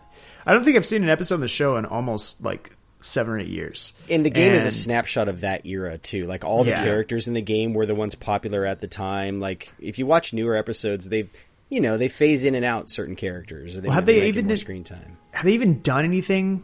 I mean, I'm sure they have, but like the era of South Park that I remember is like you know the the World of Warcraft episode, the Imagination Land episode, all those all those like really big. Have they done stuff like that since then? I, I haven't heard about anything like that. Well, they they did the uh, the COVID special recent on Paramount Plus, which is Mm. like I'm- a, a That's time why you haven't heard time about it. skip thing where it's like 30, 20 or thirty years later or something. It's like actually so. Com- I think the first part of that is on HBO Max, and then the second and third parts are on Paramount Right. Plus. And it all ties. HBO Max now has streaming rights, but Paramount Plus will have exclusive streaming rights in, in a few years. But I'm telling you, the show's still interesting, still good. Okay.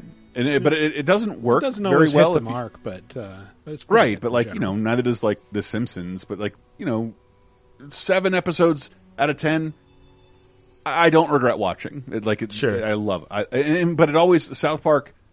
Not I've always say this. Not like uh, unlike just like SNL is an institution. It, it really works the best if you watch it within that month. I understand. Yeah, that that makes a Um, lot of sense though. I mean, because cuz I just don't hear about it in the same where they're like I don't hear about South Park arcs as like these these standalone. You can watch it anytime and they're still relevant and funny. Like they I- keep saying they're going to do that, and they keep going back to arcs um, because the the 2016 season really screwed them. Because Yeah. they, It ruined their ending. Yes, uh, really, really screwed them with the uh, election night. It's one of the weirdest things to happen on television. But I, but the, but also the internet is sort of, I think, bored with them because like they can't really offend anybody because they're South Park, and also the still get internet's like, offended. oh, they get offended just because like South Park created a generation of nihilists, and like maybe, but like the same things that created South Park created Trey Parker, Matt Stone's nihilism. It's like it was kind of endemic in everything else too. Yeah. um, South Park just still exists. Yeah. Uh, I, d- I do like how detailed the getting back to the game the character creation is in this, and Mm-hmm. there's there's parts I'd, I'd forgotten that like oh yeah this like you you you complete your character development or your character creation at like a couple hours into the game, and uh, I was able to grab a clip. It's it's the bit where you talk to uh, Mr. Mackey and decide on your gender, and you can be cis male, cis female, you can be gender neutral, you can be trans, and regardless of what you pick, somebody's going to have something to say about it. Well, well, well. If it ain't one of them gender neutrals. We don't take kindly to your types around here. Let's welcome this thing to our town. Now that sounds harsh, but they will do it regardless of what you pick. Well, well, well. If it ain't a cisgendered boy. We don't take kindly to your types around here. Let's welcome this thing to our town. And uh, at certain points in the game, the same stuff can happen, but gets more complicated. Well, well, well. Look at what we've got here. We've got ourselves a cisgender, heterosexual, white, Italian, lawful, Christian. Dang, Cletus, why are you talking like that? Dialogue tree. Ah, All right, got you. We don't take kindly to your types around here. Let's welcome this thing to our town. They're taking our gerbs. Oh, I got that too. There they are. Those are those damn kids that paid immigrant workers. Yeah, they got a loan to pay their minions, so you know what that means?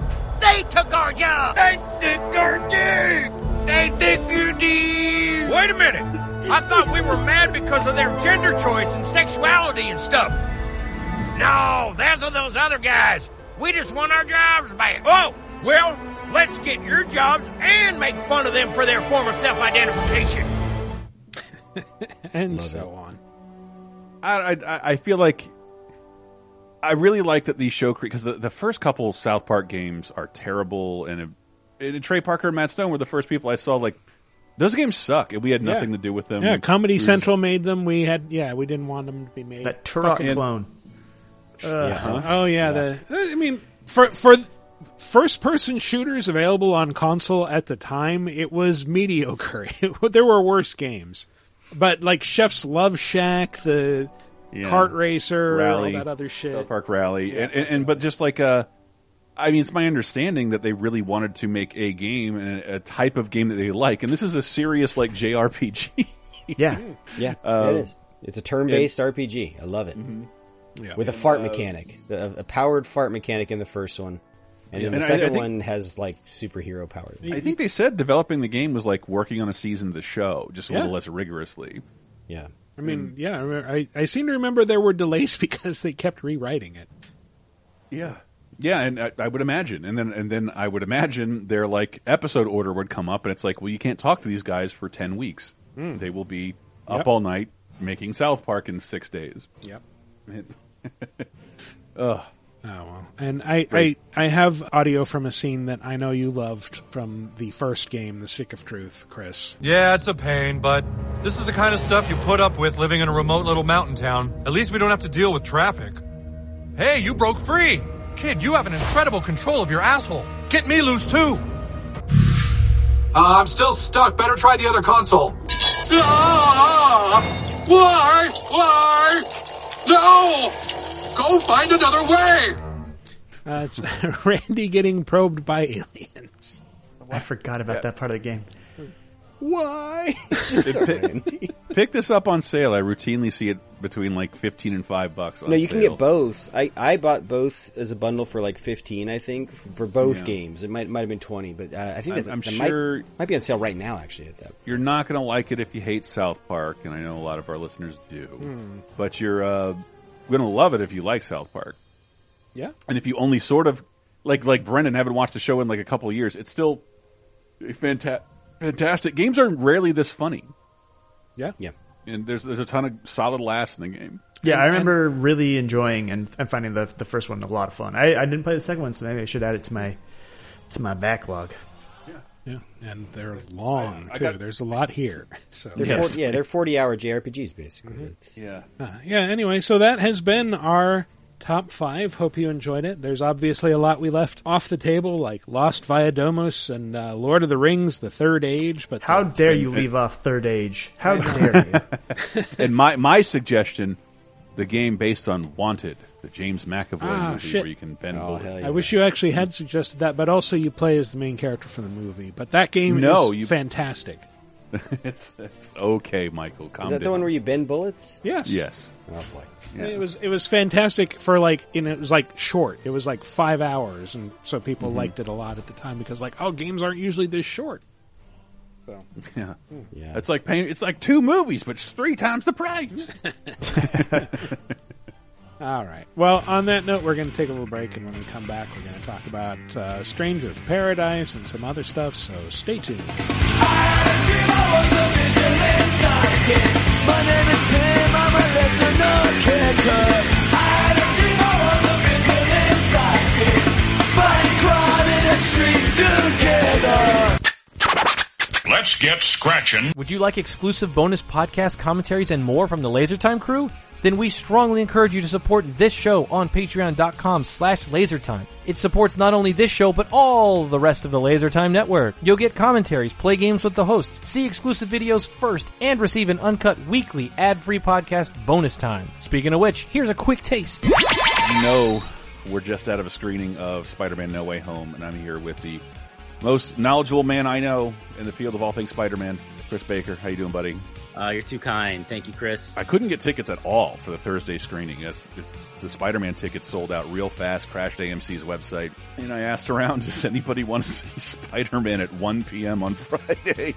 Because it's like I'm not dodging spoilers again. I'm just not. I'm gonna. I'll go with you again on Saturday whenever you can do it, but I'm gonna experience this fresh. Super important to me, and I'm. I like that the hype for this movie was like through the roof. But when I saw Endgame, I think it, I was talking to you about it. Like I didn't. The trailer only showed like the first 40 minutes of the movie. I had no no idea what Oh yeah, Endgame yeah. was even going to be Like, about. Time travel and all that was like completely left Right. out of the. I I, Yeah. I I read your, your movie sites and all that stuff, but I'm really good at avoiding spoilers. But like, dude, the Spider-Man stuff just crept over into everything. And when I finally walked out of the movie, I'm like, yeah, other than the post-credit scene, like that, all of that, all of that was spoiled for me. Like naturally hmm. on Facebook, man, they broke through. I got hit by every spoiler. It was still, it, you need to see it, even if it's been spoiled. Certain details have been spoiled for you. Get Bonus Time, a weekly uncensored and commercial-free podcast every Tuesday, starting for just $5 on patreon.com slash lasertime. And welcome back to our final segment where we're just going to dive headlong into that segment that we love known as These are the new releases, they are releasing. These are the new releases. Stranger of Paradise. Elden Ring. Oh. Final Fantasy Origin came out. This guy thinks he's Final Fantasy dialogue over here with those long intros. Uh-huh. well, I need longer pauses. Actually, no, Oh. th- this this one doesn't do the long pause thing. They don't talk that much in this No. one because they're just more like, yeah, bring it. This is weird. So I started up the demo and it's just like, yeah, we've got like minimalist cutscenes at the beginning where it's just like, I'm walking toward the city. These other two guys are walking toward the city. Uh, oh, our crystals are vibrating at each other. Oh, I guess we're best friends now. And then like several weeks pass and I thought that like, oh, that's just like a placeholder cutscene. It's jumping me ahead to where there's more stuff. Nah, dude. And, and then like I, I bought the game and start playing. It's like, this is exactly the same as the demo. There's no explanation of what's going on. There's no exposition. I have no clue what's happening. I don't think you're supposed to know. Yeah, why why is this this little medieval town that I used to know as Corneria, it's now Cornelia and they have like fancy modern hotels that their medieval people dressed people go to. They Final Fantasy it. Yeah. It's it's much more modern Final Fantasy than classic Final Fantasy. Um, because it's supposed to technically sort of be the remake of one. I Yeah. don't know. Brendan is like dying to talk about this game. and Yeah. knows- okay. knows all It about is. It is. n- It is a s- a prequel to the first game. Okay. And in some ways, an establishment of a God, I don't. Light spoilers. It is establishment of a something of a meta mythology for the whole series. Hmm. Um, chaos. This like game, chaos. this game is stupid in all the right ways. Let me tell you. That's that's what I've heard. If you if you are going to enjoy this game, just don't worry too much about the cutscenes and the dialogue. It's very, very broy in an early Yes. 2000s kind of way. You know what's funny though? So it's it's very broy, right? Yes. But there it, it there are times where I can't tell if it's self aware, and there are times where I'm like, no, it's totally it totally knows what it's doing. I there was a the other night I was playing, and there's a, a moment where one of your party members, Jed, mm-hmm. he says Jed. something, he does something, and he's like, oh man, I I messed up, I'm so sorry. And then Jack, the main character, goes, I'm not angry. It's okay. I just sound like this all the time. I'm sorry. and it's like, wait, does this, do they know, do they know what they're doing here? I, cause sometimes you can't tell. I think they do because it's Team Ninja, so it's sort of Team Ninja's take on Final Yeah, Fantasy.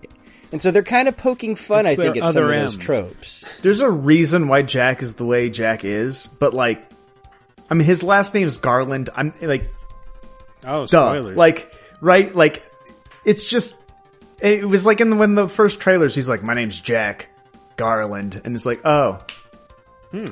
okay. Like, and that's so like, That's you know, interesting because one of the first cutscenes is that that, that princess saying like there was a knight called Garland who's who was a loyal follower and he's disappeared and people are saying there never was a knight named Garland. Could you find him? Well, if you remember in the original Final Fantasy, they're in a time loop of sorts, right? Hmm. And that same that same trope is here. And so, I mean, it's from from like the the drop you get what this game is. In fact, it, it overcomplicates itself in some of its What? A Final Fantasy game overcomplicates itself? Get who, who would have thought? It, it totally overcomplicates itself, but it, it it what it's doing is like okay, like you can see it from a mile away. You're like, all right, I, I see what this game is. The good news is. Uh, it's really fun to play. Like, if you're coming in here for like, you know, a, a sweeping Final Fantasy story, like you get in Final Fantasy VI or something, you're not going to get that. But if you want a really solid action game, that's exactly what this is. Because let's be honest, like this game, I think channels 15 in a lot of ways, especially with the broy stuff. But this, the story in 15 was kind of garbage. Like the story in 15 was all over. I couldn't even tell you what the story in 15 was because they they redid the game after they they launched it because people didn't like it. Like, and it's really not why you're there. And I don't think that's why you're there in this game. You're you're there in this game for Team Ninja ass combat, which. Okay, I played an early demo and I was asking Brendan, I'm like, dude, I feel like they toned down the Soulsness of this game because that early demo was very Souls-like in how it played. This one is way more action RPG. Uh, someone on the late time community was describing it as button mashy, and I'm like, really? I don't remember button mashy at all, but no, like now, it's still not button mashy, but it's it's more just timing based combat. It's like okay, do Yeah, this yeah. stuff until you see a prompt to do this move, and then do that, and you're gonna see some cool shit play out on the screen. Like, but there's still some soul stuff. There's like a stagger meter. Mm-hmm. Yeah, I mean it's it's it's that hybrid between Souls and and Ninja Gaiden that Nioh threads that needle, right? And this this leans, I think, more into like we were talking about it before we were recording, but like the DMC, the Devil May Cry stuff, Yeah. Mhm. almost a character action style stuff. And it, I mean, you are in the menu. You are creating your combos, right? You're saying, okay, when I hit R1 to R2, I'm going to do this move. R1 three times this move. If I if I hold down R1 and then press L2, like you're creating these these character combos. So that's pretty cool but like that's what this game is is it's a it is a it is a combo heavy action game it is not a uh you know i'm you do have to pay attention to, to some of the bosses and whatnot but some of these enemies they don't have they're not telegraphing their moves like you would with any Yeah. elden ring Yeah, I, enemy, I, I right? noticed that it like it was kind of jarring going from Elden Ring to this because like, well, 1st off, like there, it's just similar enough that there's some dissonance where it's like, well, the combat feels m- almost weightless, where like I'm s- I'm just swinging around this gigantic ass sword very quickly. And then I realized like, well, it feels more Devil May Cry. And then I realized like, as I'm fighting, like, yeah, there's no real tells with the enemies. They're just attacking quickly and I need to just like dodge, block, continue attacking. It's, it's much more chaotic than, than a Souls would be. Yeah. right and and, and the faster. text that mm-hmm. you can like parry and absorb i- it's listed above the character's name. It says it'll be like you know the the bats will say like sonic blast or whatever it's called. And you just hit circle and it, and it, uh, absorb it, it. it absorbs it. But you're not you're not like okay the the bat circled three times. It's about to do this attack. It you, it just happens. Right. so yeah it's totally not that same thing. In fact i i wouldn't even call this a souls like because like when you die, you're not dropping you're not dropping currency. Yeah. There, you, there doesn't seem to be any penalty other than you have to do this shit again. You got to do it again. Yeah. yeah, and that's that's pretty that's pretty classic like arcade character action style stuff I without a life was system. like when I went to do the difficulty choice, I maybe the first time I chose like the the middle one, I chose the story option this time, but not What you lose option. is um so you have a you have a stam they call it your mana bar, but it's it's more like the ATB meter in Final Fantasy VII Remake. Hmm. Um, but it extends as you land like crit- those critical blows where it- like the, the kills it, it gets bigger, so you can do more and more ATB mana attacks. And so when you die, it goes back to to one or two, whatever whatever the baseline is. Except if you're And- playing on casual, then you just keep and it. then you keep it. Um, so that's the only thing you lose. And honestly, you fight you know, like four or five enemies, all of a sudden you're back almost maxed out again. It's it's really not that challenging of a game. Even I've been playing mostly on normal or hard, um, and I I've been playing a lot of co-op too. And this game, when you play co-op, it's it might as well just be like Diablo or Phantasy Star Online. Like you're just mowing through waves of enemies. You're picking up tons of loot. This is not like a oh I gotta I gotta like wait at the at the fog gate for the dude that I sum. It's none of that. It's mm. it's such a different game. I didn't even know there was co-op in this game. That's incredible. Oh, it's it's the best way to play. I would mm. say like if you haven't tried the co-op yet, give that a shot. It's a lot of fun. Even just playing with just random people and matchmaking, it's been a really fun way to just like chill out in the evenings, even on hard difficulty. Like you get three dudes who are who are you know swapping between their black mage and and dragoon jobs or whatever you you're you're running. It's it's fun. So why do you like it so much? Because you you I, you've been standing for this Yeah. game on Twitter. Yeah, yeah. So and, and but I also know you like you really love uh, Souls games and you liked Elden Ring a lot too. I'm like, wow, it's going to Yeah. take a lot to, to pull someone away from Elden Ring, but it seems like this game has pulled you away for a little bit. Well, let's. I mean, let's not get crazy. Here's the thing about Elden Ring. I like Elden Ring a lot. It's probably going to be my game of the year unless something like if Breath of the Wild 2 comes out, maybe that will give it some competition, right? Um, but Elden Ring, in my personal Souls rankings, it's like right smack dab in the middle right now because I want wizardry out of Elden Ring. I don't want Zelda out of out of my Souls games. Do you know what I mean? Mhm. Um, and this is a lot of Zel- like I'm exploring and I'm finding. I just want to like I want to go down a labyrinth and I want monsters to beat the shit out of me and I want to be frustrated and tense the whole time.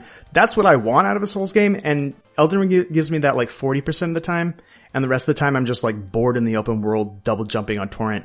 And I'm, I'm I'm not saying like this is a problem. This is like me and my reaction to this game, and I realize that that's a very like specific take on this game. I'm not saying like everyone's wrong for giving it 10s out of 10. I think it's probably a 10 out of 10 game, but All you're saying is you don't like traveling to Dark Souls portions. Exactly. That's exactly that's that's totally it. And so um I needed to maybe take a break from it. So this like like Strange of Paradise is exactly the game that like okay, you know, this is just a mindless hack and slash game. This is exactly what I need in you're between. A, you're a bigger man than I because I don't even want to be on this podcast right now. I to watch all these Oscar movies, and I don't want to do that because Elden Ring is like my favorite thing of the decade. Oh. I like what I've played in, in Stranger of Paradise, but like, yeah, because I'm so busy with Elden Ring, I'm like, I can totally wait on this game and buy it six months from now Yeah. on sale. Like, because yeah, like the stuff that people are liking about, it, I'm like, oh, I like that stuff. Like, I don't, yeah, I don't care about the story. I mean, it's not going to make sense to me anyways. Like, even even the well written quote unquote Final Fantasy games, I'm like, the story usually doesn't make that much sense. I don't care. Sure. But if if the combat system is good and fun, like yeah, that's kind of what I'm there for. Yeah. And and if I can laugh at the characters, like cause the fact that they're wearing Gap clothes in this medieval setting, like then that even better. weird. Um, I, again, uh, if assuming the demo is still available, I, I know it's time limited. I'm not sure how long it's time limited for. The website listed is available. Okay. Uh, it, uh, but I mean, by the time this comes out, who knows? But, um, it is literally the first few hours of the game, every cutscene, every level, and, uh, you can, like, when you, if you decide to buy the full version, it will detect your save from the demo and let you continue more or less from where you were. So, um, if you are in doubt, and you want to try it first, the demo is literally the first part of the experience. So Yeah, I got seven hours out of the demo. Um, Wow. Because I, I replayed some co-op missions and stuff. Here's the thing: I would say that um, if you like Final Fantasy in general, you should play the demo and get a sense for the combat because combat's really fun. The job system is excellent. Like I. uh, You know, I spend a lot of time fiddling with numbers, min maxing. I really like doing stuff like that. There's a whole like job affinity system with the gear. You can really lose yourself in it. Or if you don't care, you just press one button. The game optimizes your gear for you. It's sometimes it's not the best, but it's better than nothing. And and so and you can just completely play through the game that way too. The reason, if you like a majority of the Final Fantasy games, there is so much fan service in this game. So it's it's it's retreading the Final Fantasy One story eh, eh, and, and some of the areas, but it's replacing that with areas from other Final Fantasy games. So there's 15 Oh. missions in this game. Each mission is represented represents one of the mainline Final Fantasy games. So hmm. like there's a the, the forest from Final Fantasy 9 is a level in this game.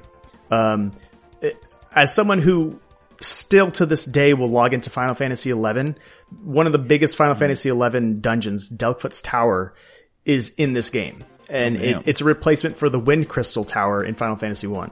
Uh, tomb, or, or I'm sorry, Raithwall's tomb from uh, Final Fantasy 12 is in this game. So it's, you get a lot of this nostalgia and music from these games uh, is is in this uh, and remixed. So there's a lot of fan service that I, I haven't heard a lot of people talking about, and the music's excellent. The it's just it's it's a fun little Final Fantasy love letter.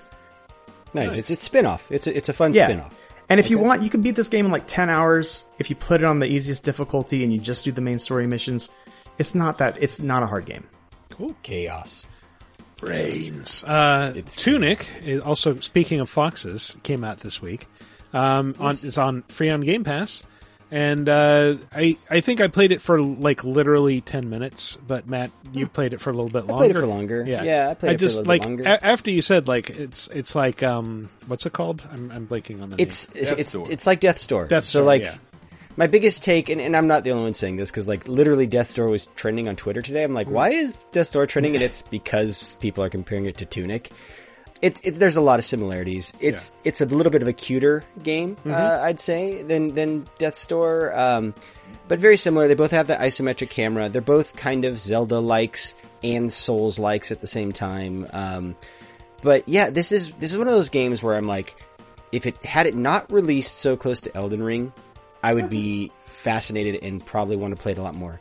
but because it is pulling off some Souls like stuff, and I'm still, you know, smack dab in the middle game. of Elden Ring, I'm like, I got a Souls game that's inspired by Zelda. With Yeah, some Zelda I- I- it. On, uh, people are going to get sick of us using Elden Ring as an excuse for why we haven't played anything. Well, but the thing is, like, I I, mean, it's played true, this. though. I played this, but Tough I'm like, shit. you know, right now, I got to finish Elden Ring before I can come back to this. And, and honestly, this game just made me want to go back and finish Death's Door more than anything. I'm like, you know, I, I should really didn't finish, Death, Death's Door? Store? Death's Door is the best. Yeah. That was my number one game of last It- year. this isn't a bad game by any means. Don't get me wrong. Like, it, it- if you like Death's Door, you should definitely play this game because there's a lot of similarities there. I haven't played enough to know the nuance. Like, I'm sure like people who are super into Tunic are like, oh, it's nothing like Death Door because of this stuff. Like, whatever. Fine, guys. Reminded me a lot, like the the aesthetics remind me of uh, the Link's Awakening remake, where everything looks Yeah. kind of almost plasticky, smooth Link. Yeah, so it's super cute. I also get a lot of Hyperlight Drifter in the Mm. fact that it uses like the like the glyph, you know, Right, instead yeah. of a language just glyphs. Uh, Matt, did you play the demos? I didn't play any of the demos. No. Okay, this, I'm cu- I was curious because I played some of the Tunic demos over the years, and I I liked them, but I always felt that there was like this. I don't know. I don't know. It, it felt like hollow was was the term I would use. Yeah, it's And- a little and- empty and hollow. Okay.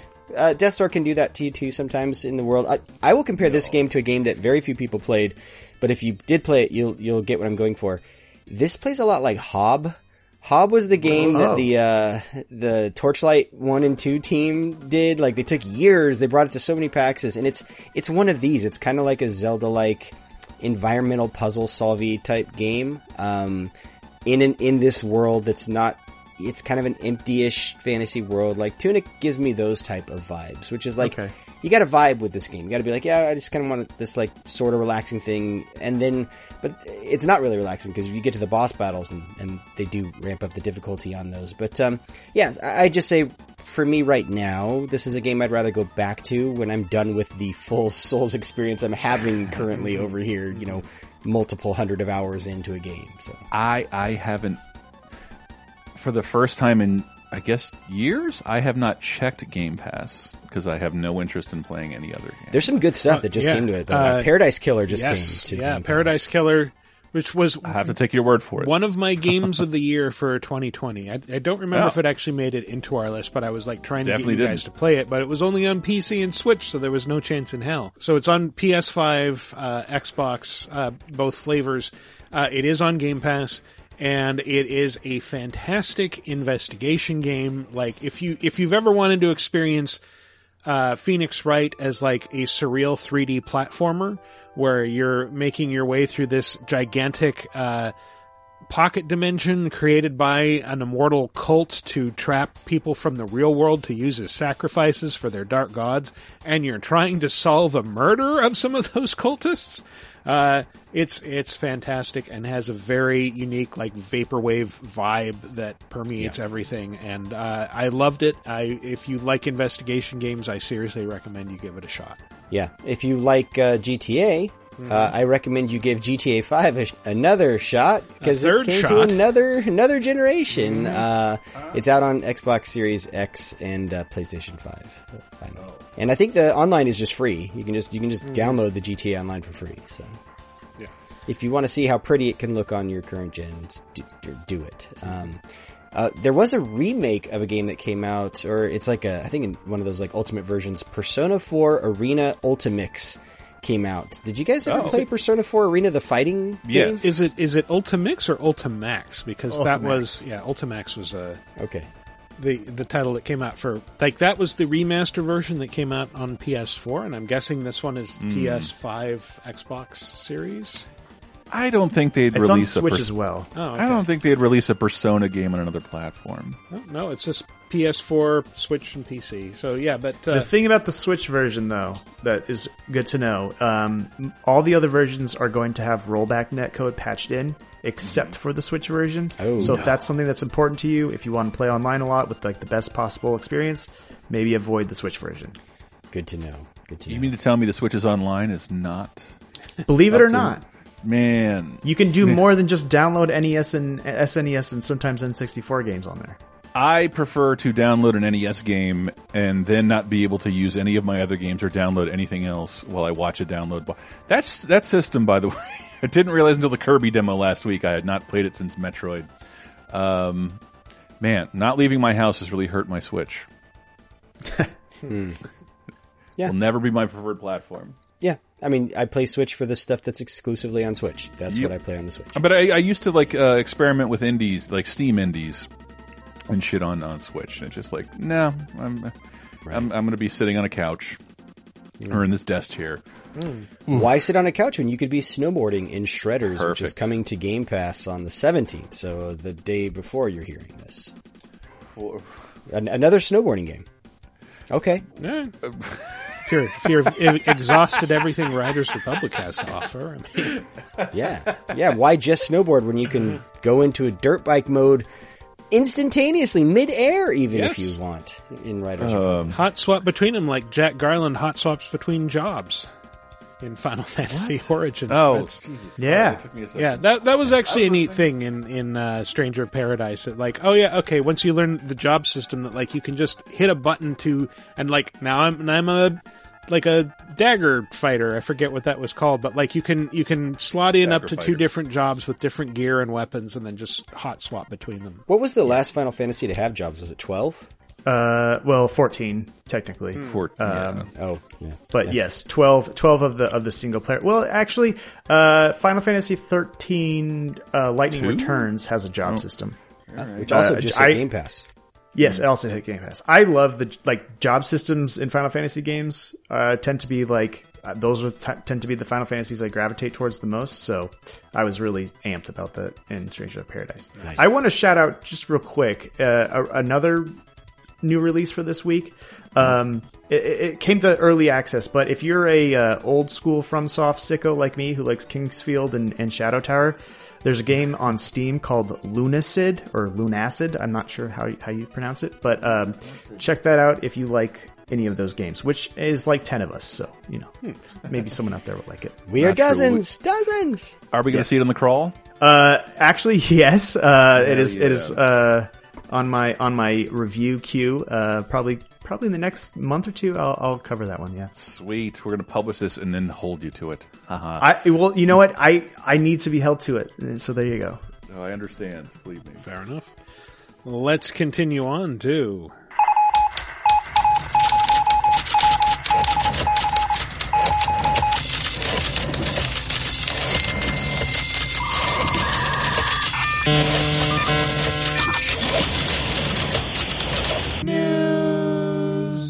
ID at Xbox had like a an indie showcase, which uh, they showed off uh, a lot of stuff, but the, the, these are the things that interested me at least. Um, Immortality, an interactive movie trilogy, is the new thing coming from Sam Barlow. He of uh, Her Story and Telling Lies fame. Her Story, great game. Telling Lies, didn't really get into as much, um, but it, Sam Barlow always makes interesting uh, FMV games, and that looks to be what this is as well. So I am intrigued. Um, I do recommend though, just go play Her Story, and you will you'll find out if you like Sam Barlow games or not by playing Her Story. But uh, yeah, so I'm I'm excited for that. Um, Flintlock: The Siege of Dawn is the team that did Ashen. You guys remember Ashen? Uh, Yes. like- yeah, I yeah. love that was the uh, Annapurna Souls like, right? Yes, yes, yes. So they they showed off a new game, this Flintlock game. You play as a pistol wielding woman named Nor and her fox like companion. Man, foxes are hot right now, just smoking hot. I believe the politically correct term is pistol packing mama.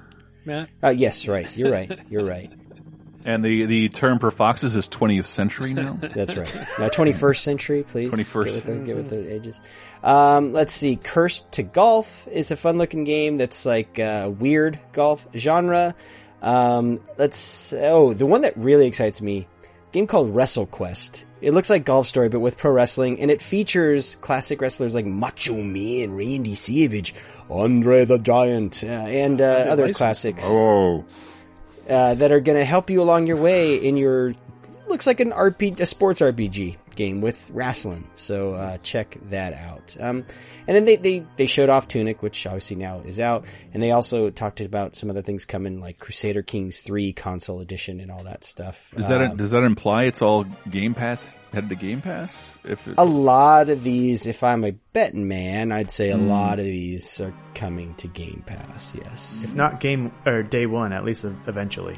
Eventually, yes. That that that's been one of the great things about Game Pass is you get to play a lot of these indie games. So uh, it, it seems like anything Microsoft showcases at an official event, Game Pass is what they're trying to push, and just or at least implied this is all coming to Game Pass. that's their big play, man. Just get Mhm. those people on a subscription. Um, let's see. Oh, you know, it's sort of a slower news week, and so of course that means I get to add a couple uh, Elden Ring news items. George Railroad Martin. Uh, we were always kind of curious, like what was what was his involvement with this game? Um, Uh, I think the onion hit the nail on the head. He was stealing concept art of topless elves. and that's why there aren't any in the game. Well, one of the things is actually it's been hiding in plain sight right before our eyes. Uh, he kind of snuck in a reference to himself uh, in the intro to the game. Uh, you get to see characters that are introduced, characters by the names of Godfrey, Rennala, Radagon, and Marika. That's a G R R M for those keeping track at home. His initials are right there in I, the game. I thought then- it's like, oh yeah, he goes by the dung eater uh, among his friends. I actually know the answer to the question of what, what he contributed. If you Oh, want to know, yeah, please. Uh, he just he did the mythology, uh, Yeah. the overarching mythology of it, and then Miyazaki and all of them they took it and they went, and now it's ours, and they fucked it all up, and they made it evil and gross and disgusting. And they sad. made it souls like and there's Yeah. there's kindling involved of someone kindling with a flame because it's a souls game um yeah but yeah it's not just those characters This headline like says hid his initials in plain sight. I initially misread that as hid his genitals in plain sight, and like that sounds I mean, yeah. like a very. I feel GR like his genitals are hidden from him in plain sight. Like, when was the last time you Oh, think mean. George looked down? and- Yeah, you, you think those are hand monsters, but they're not. floppy wiener. Monsters. Chris hates those hand monsters, by the way. Uh, but no, it's there's there's a ton of other characters that, that all have those initials. Like there's there's a bunch of G characters, R characters, and M characters in this game. So yeah, Yeah, he uh, that's true. There are lots of Rannies and Reldalas and Millennias and Millicents. And yes, He likes to do that though. He likes to name his characters all very, very similar things. Yeah, Like he did that with it sucks. It sucks. Iron and It's get very similar actors to play them, so everyone's confused Yep. for the first season. And imagine how much time he spent and they spent on the lore of this game when you have speedrunners literally beating the game in less than half an hour. Uh, and it keeps getting shorter. Like every day I see news. I think the, the current record is like 29 minutes, 27 seconds I, to beat I, I am Elden Ring. devouring all things Elden Ring, but I don't even I don't even want to know how that's possible yet. So I have not clicked on any of those headlines. I mean, yeah, I, w- I won't do it until I beat the game because I want to see everything myself first. Hmm. But like, If you've seen a Dark Souls speedrun, it's not too dissimilar from that. Hmm. I mean, a lot, of, a lot of things you realize, especially like if you watch a guide to like here, here's where you get this item. You can just run through so many of those areas in Souls games. Like, and if you're good at dodging, you don't have to fight many of the characters. Mm-hmm. Like, they're just you you have this impulse to, but you can a lot of those micro dungeons. You could well, they make you unlock the doors by finding a lever usually, but once you do that, you can just run to the boss room. You don't. I really mean, most need of the, fight. most all the catacombs are designed to be run through once you open the door. Yes. Yeah. Yeah. Yeah. But 29 minutes, that's ridiculous. I mean, this is a game. I, we were just talking off mic. I'm like, I gotta figure out how to see my time played. I would imagine I'm at about Save it. 110 hours, you know. Yeah, I'm like at 80, I think, around 80. Cause I'm, I'm- my character level is 127 right now. Jesus. Just can't Yeah. stop Jeez. talking about Elden Ring. It's No. so good. It's I I, like I like it more than my parents. Hmm.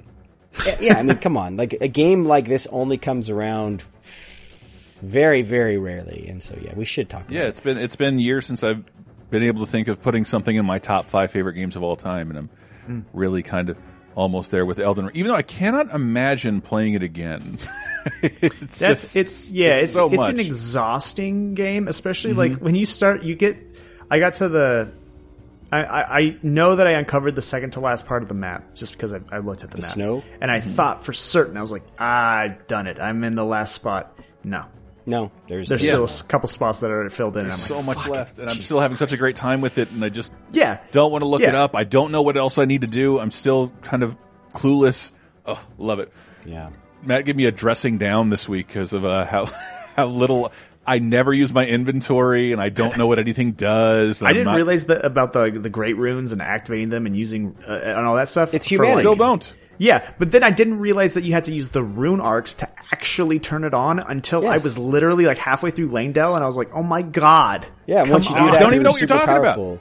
But by the way, those even drop from the same creatures that drop them in previous Souls games. Rats used to always drop Yes. humanities Yeah. in Souls games, and rats can randomly drop the rune arcs. I love it. Um, anyway, we'll stop talking about it. So we've talked about the Russia and Ukraine thing on the show. Um, this is kind of an interesting development. So, you know, the way kind of most Western countries are quote unquote fighting this war for fighting back against Russia is through economic sanctions. And so Russia decided, um, well, one of the ways they're going to deal with some of those sanctions is they have basically legalized piracy of things like games and movies in Russia, which, to be honest, the rep was always that Russia was pirating a ton of that Yeah. shit. Like they were Yeah. rarely paying for anything before, but now it's I, I can't, basically I like can't believe legalized. that the nation of Russia used the same rationale I do to pirate things. Nobody's selling it to you. If they're going to be jerks to me, I can't afford this, so I might as well steal What it. was it? I remember like years ago reading that like this this one publisher figured out like we can cut piracy in in half, more than half, if we just re- launch in Russia day and date with the U.S. release. Mm. Uh, Oh, wow. And yeah, because you know, Wow. Because yeah, there's there's a bunch of developers there, and they're probably like scrounging over torrents to. Well, I can already Yeah. tell you before, just before all this happened, just because of the way the economy was there, if you were to sell a game in Russia, you were having to sell it at a way lower price than you than you could in other places, right? Um, and so, like, yeah, now that they've basic effectively legalized piracy, or or at least agreed to maybe turn the blind eye to it, I'm I'm not really sure, but it's We have now whitelisted the Pirate Bay. You, please, please go. Do like Elden Ring and summon torrent. Do. Um, and then last Deserve more from you, news, Matt. Overwatch 2 is uh, one of those games where I'm like, is this happening? And apparently it is because they've started, Blizzard started to talk about it more, but one of their announcements they made was a little bit baffling. Originally it was supposed to be like, yeah, Overwatch 2 is going to be not only a PvP game, it's going to have PvE. And they announced Hmm. this week though that they're going to split those two things and separate them. And, and the PvP beta will be coming in April.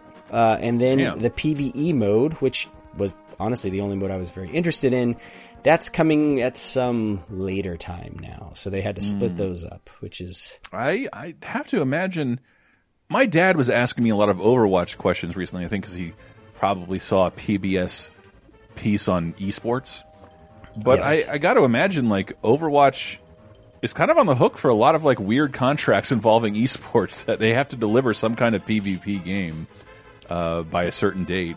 Ye- or at yeah, least keep keep, yeah. keep keep the interest or the teams afloat. It's it's got to be weird. I, I, I I don't think even it's know. more the, the interesting because like Yeah. who's talking about Overwatch lately? Like it's I the mean, buzz is, is it's still one of the big things in esports, and by big things I mean listed on esports lists under way underneath Dota and other things that people are doing.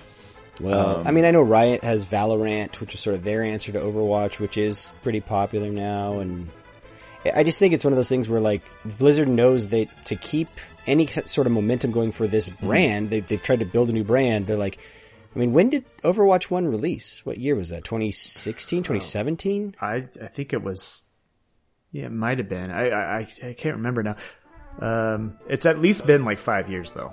Yeah, you got it. You got to put something new out there. You know, if you're going to maintain too, that momentum. I saw a lot of people expressing a lot of hardcore Overwatch fans. Okay, Okay, so so, a lot of hardcore Overwatch fans who were expressing some relief over this uh, to a certain extent because they were confused as to you know why they hadn't seen a lot of this and why they hadn't seen you know much of the PvP or I'm sorry the PvE. But I do think there's some confusion too of like some people like okay well if if they're going to be split then then why even have a separate PvP event at all or a PvP mode at all and just why not just add new characters and maps and and and content to the existing Overwatch and have this PvP or excuse me PvE thing be a separate uh, entity entirely. So I don't know what Blizzard's planning obviously, but it seems like it's really confusing.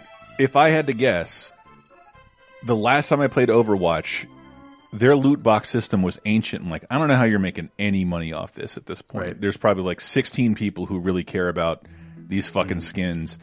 Uh, in order to, I think, get that thing to move on other platforms, there's got to be some kind of sing- like not a single player element, but a, co- a cooperative, non-competitive element. Sure, because uh, because it, I think part of Overwatch's success with that simultaneous launch and all those other consoles. So like, but as an Overwatch fan, I'm less interested in a multiplayer experience now because like I kind of reached the end of my interest in that.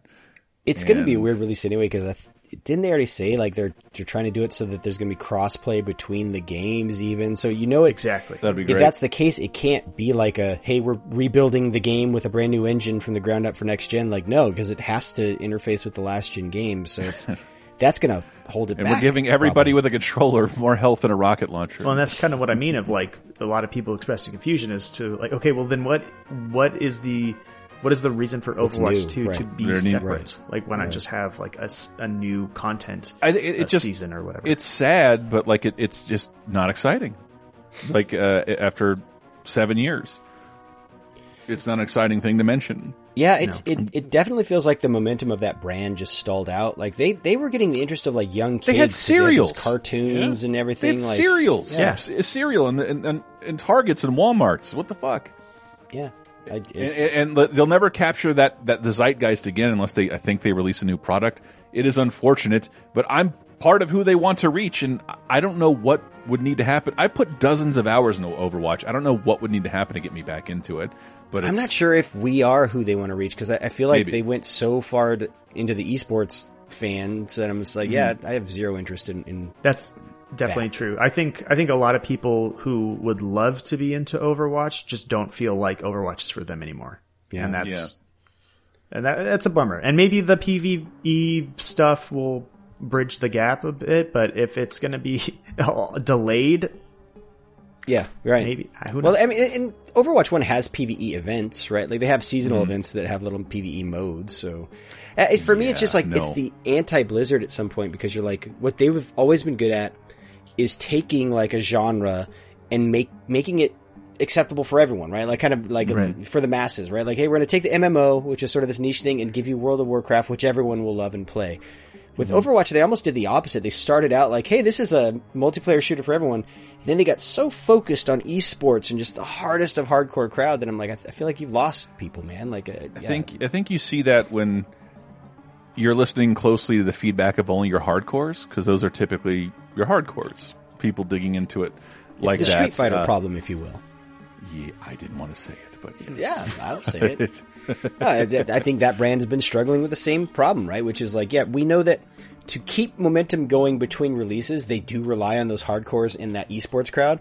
Mhm. And I don't think publishers have come to terms with the fact, like, okay, well, that means you're going to lose the casuals. You're going to lose the normies because we don't care about that, you know? Like, um, I want a game. I want a game for Christmas, and it's also like just think about the difference of you're an adult or a kid to be excited over something new, or keeping up with changes to an existing thing. What is instantly more interesting? Right. eh, maybe we're olds though, and maybe like Maybe. the normies do watch esports, right? Where they're like, yeah, no, you guys are crazy. Like, we all watch esports and we love Overwatch. I don't know. I I just don't feel like I hear people talking about it. No, I don't think I don't think I don't think it, it comes down to your olds or out of touch or anything. In fact, uh, something that I hear a lot, like streamers like Maximilian do talk about with fighting games, is like if you want to get into a fighting game, you buy it in the first two months and you play it with everyone else who's new and playing it. Because after Mm-hmm. like two or three months, eighty percent of that population, that gameplay population, is gone. They're Gone, done yeah. playing that game, and then you got that twenty percent of the hardcore. And then if you want to jump in and try to learn a fighting game like six, seven months after launch, good luck because it's just the hardcores who are playing that game, and that's kind of what happened with Overwatch. But the interesting thing with Overwatch is that like they were constantly catering to the to the casuals with the lore, with the character trailers, with all that stuff, and that just never played out in a way that that was that was sustainable for them. And it's a bummer. Those wonderful animations dried up completely. Yeah, it's, 'cause it, was like- it was it was that in the comics, and then it just yeah they just stopped. And I, I mean maybe they were focusing the resources on two, but mm-hmm. Could be, but I mean, Kaplan. When Kaplan left, I was like, okay, that is not a good sign for Over because he was the face of Overwatch, like the, the Yeah. lead producer guy, Jeff Kaplan. And he's just bailed. And it's like, okay, and then obviously everything else that was going on at Blizzard at the time, you're like, oh shit, like, uh, and then if you're relying on esports and oh shit, COVID hits and suddenly live events aren't a thing you can really do anymore. Mm. Like, there's a lot of there's probably a lot of reasons we don't hear about Overwatch as much anymore, but it's like at the end of the day, that doesn't matter because we're like, no, it doesn't sound like anyone here is super excited for Overwatch 2. And, and, and this news makes me less excited about it. Exactly. I, I think I think there's definitely something that they could do to win back the casuals or or the you know the people who are interested in the world and the lore. But um, I, I think like overall, like when I think of Overwatch, I think that the ship has sailed. I was feeling the same. It, the ship sailed when they made the main character a lesbian. She was never the main character, just the poster girl. You tell that to my leg tattoo. All right, I will. Bring it over here. it's three thousand dollars. Such a long flight. Uh, Overwatch. I, I- I'll pay attention. I promise. I like Overwatch. Yeah, yeah. I, I'm looking forward Winston to seeing for what life. They, they come out with. It'd be cool. Give me some more CG movies. I want some of those character vignettes. Those were awesome. Hell yeah. Uh, so let's get into the community segment, which is always a segmenting our community. Last week's question of the week, as you might remember, was what was the longest that you've ever spent trying to get an achievement or trophy in a game? Brendan, you weren't here last week. Do you do you have an answer to that question? Yeah, sort of. So I'm not really a trophy or achievement hunter dude. I did, I did, uh, 100% the original Dark Souls.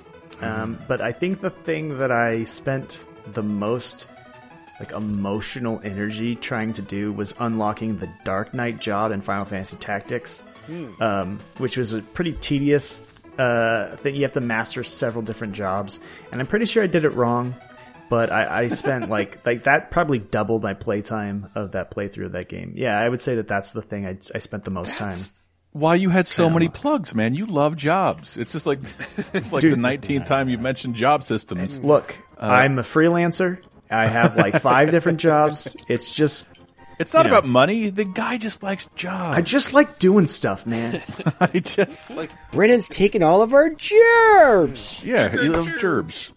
That oh, you know, maybe only like seven or eight people will read and watch a thing that I do, but if I do twenty of them, I'll be more fulfilled, right? You know, Right. that's how That, that's like a that's like 140 or 160 people. Seven- altogether. seven or eight what I- it's the same seven people. We're all you in. Discord server together. It doesn't matter. It's, That's how I get out of bed every day. Uh, well, on VidjagameApocalypse.com, Giant Short Stacks says, I'm not sure what achievement I've been hunting the longest, but I can almost guarantee it's part of the Arkham series.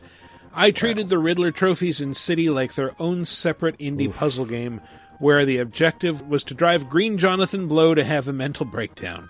Every Halloween, I dip back into the black and orange world of Arkham Knight to clean up the last of those side objectives. Speaking of seasonal gaming, I have been inching through the New Game Plus and Arkham Origins for that I Am the Knight achievement since Christmas of 2016. Every year, I make it a little further in that permadeath campaign mode, and I'm sure one of these years, some random thug's gonna land a lucky punch erasing years of progress. Wow. Yeah, that's that's Damn. risky. Yeah. Did, did I mention that on last week's show? The that Arkham Calendar Man achievement. It it literally takes a year. You have to talk to Calendar Man on certain days. Uh, all the long Halloween holidays. with your console clock. Then You can time travel with your, your console clock, but um, we're not cheaters, Matt. Uh, I time travel in Animal Crossing all the time. No regrets. Really? Uh, a man riding a woman riding a motorbike says, I think I've mentioned this one before, but the zombie genocider achievement from Dead Rising. Get a kill count equal to the population of Willamette uh, is a s in a single cycle. I woke up one day and figured that since I worked the swing shift, I could probably do it before work. Wrong. I ended up having to pause the game since there were no convenient urinals in the underground tunnels. Go to work, come back, and finish before going to bed. Ugh. Um, I feel your pain.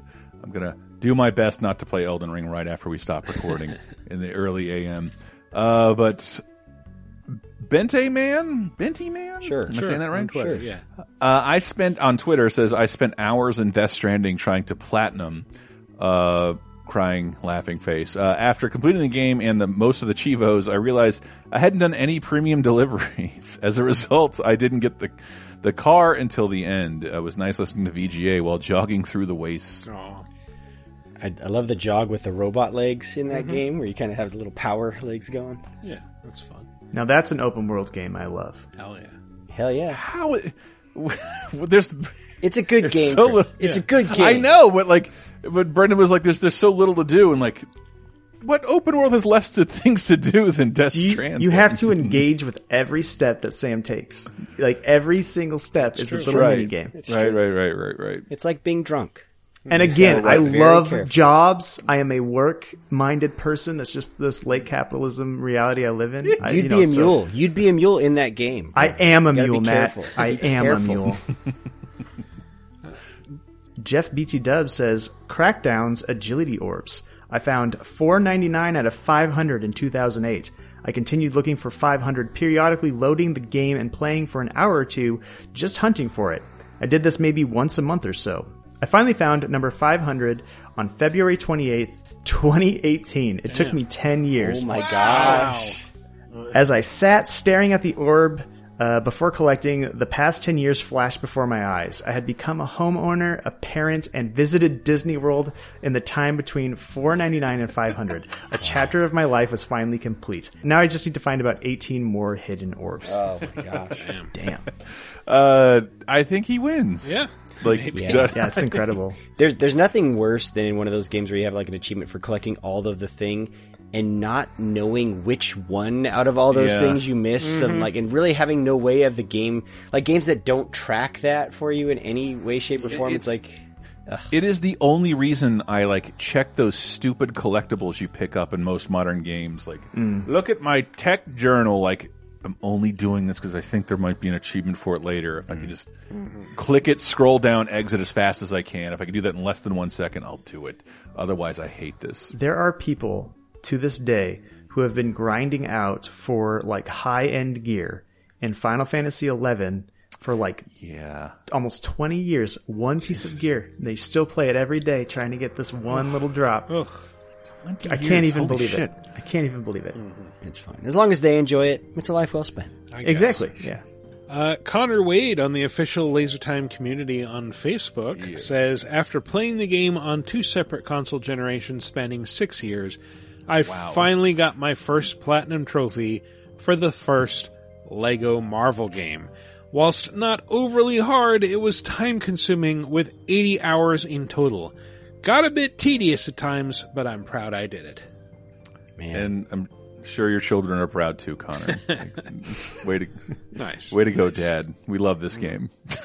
Just trying to make Connor mad. I like the Lego Marvel game Yeah, sure. How deflating know. would West Side have been to Connor though, where like he hadn't, he's getting the platinum, and then they announced the sequel. Like, hey, by the way, Lego Marvel Two coming. You're like, God damn it! I don't ever want to play. I just I'm so angry at Lego games. I just am. Um, Those are good. Those are the open world ones, right? If I'm Yeah. remembering correctly. Yeah, yeah. can I just say Sean O'Rourke? Sean O'Rourke. Padraig, Padraig, Sean. Padraig Sean It's, it's the day after uh, St. Patty's Day. You got to say Padraig, Sean O'Rourke. That's not the real holiday. It's even we already talked about the ethnic holidays. Defeating a slumbering evil beneath the earth? No. Stopping an alien invasion from lasers and stoicism? No. I worked so hard to finish the community center in Stardew Valley, and it was worth every piece of cheese and gold star pumpkin. Nice. Uh, if you if you ever finish the JojaMart, we can't be friends. I have multiple saves of that game, and I did the JojaMart on one of those saves, and I hated myself for so long. I was like, That's oh, what you should. It's the capitalist sellout thing. You Yeah. sell, you're basically selling that community center to Costco to use as a warehouse. It's Mhm. the worst. Yeah, JojaMart is the the alternate quest line that you can do instead of the community center with the soulless corporation that you left. You left them to go work in the countryside, and now they're here. Um, Bob Henson says back during the Wrath of the Lich King World of Warcraft expansion, the fastest flying mount increased your speed by 310%, but cost thousands of gold. I've never been good at farming gold, but when they introduced achievements, they made one for doing every part of each holiday event. If you got the achievements for each holiday event during the year, you got a free 310% mount. So I made sure to get every holiday achievement over the course of an entire year. So I got a free flying purple dragon. So 12 months and at a real life cost of over $150 in subscription fees. I was gonna say that probably would have cost you twenty dollars on some aftermarket gold farming thing in WoW, but Yeah. uh, I feel like I remember Tyler Nagata writing writing about that, and he captured a screenshot of him in the game on the mount, saying it was totally worth it. oh, it's one of my favorite screenshots I mean, he ever took. Those holiday events are quite fun, so I'm sure you you got your money's worth out of that hundred and fifty dollars and stuff. You don't have to tell me, as the biggest Cataclysm fan in the whole universe. nice. Uh, new question of the week. Inspired by the Final Fantasy Origins boys, who is your favorite Final Fantasy himbo? I'll leave it up to y'all to define what a himbo is, but for my money, it's Sabin Figaro from Final Fantasy VI, the big buff martial artist who's gentle enough to hang out with teenagers, but strong enough to suplex a train. Uh, I think listeners by now just know what my answer is going to be. It's my big, strong, bodybuilding bodyguard Gladiolus from Final Fantasy 15. He was my favorite of the crew. He's, he- you know, he's he's he's big and dumb, but he's sensitive, right? You know, and he's just he's I don't know. He was my favorite of of that crew. So Gladio. Nice.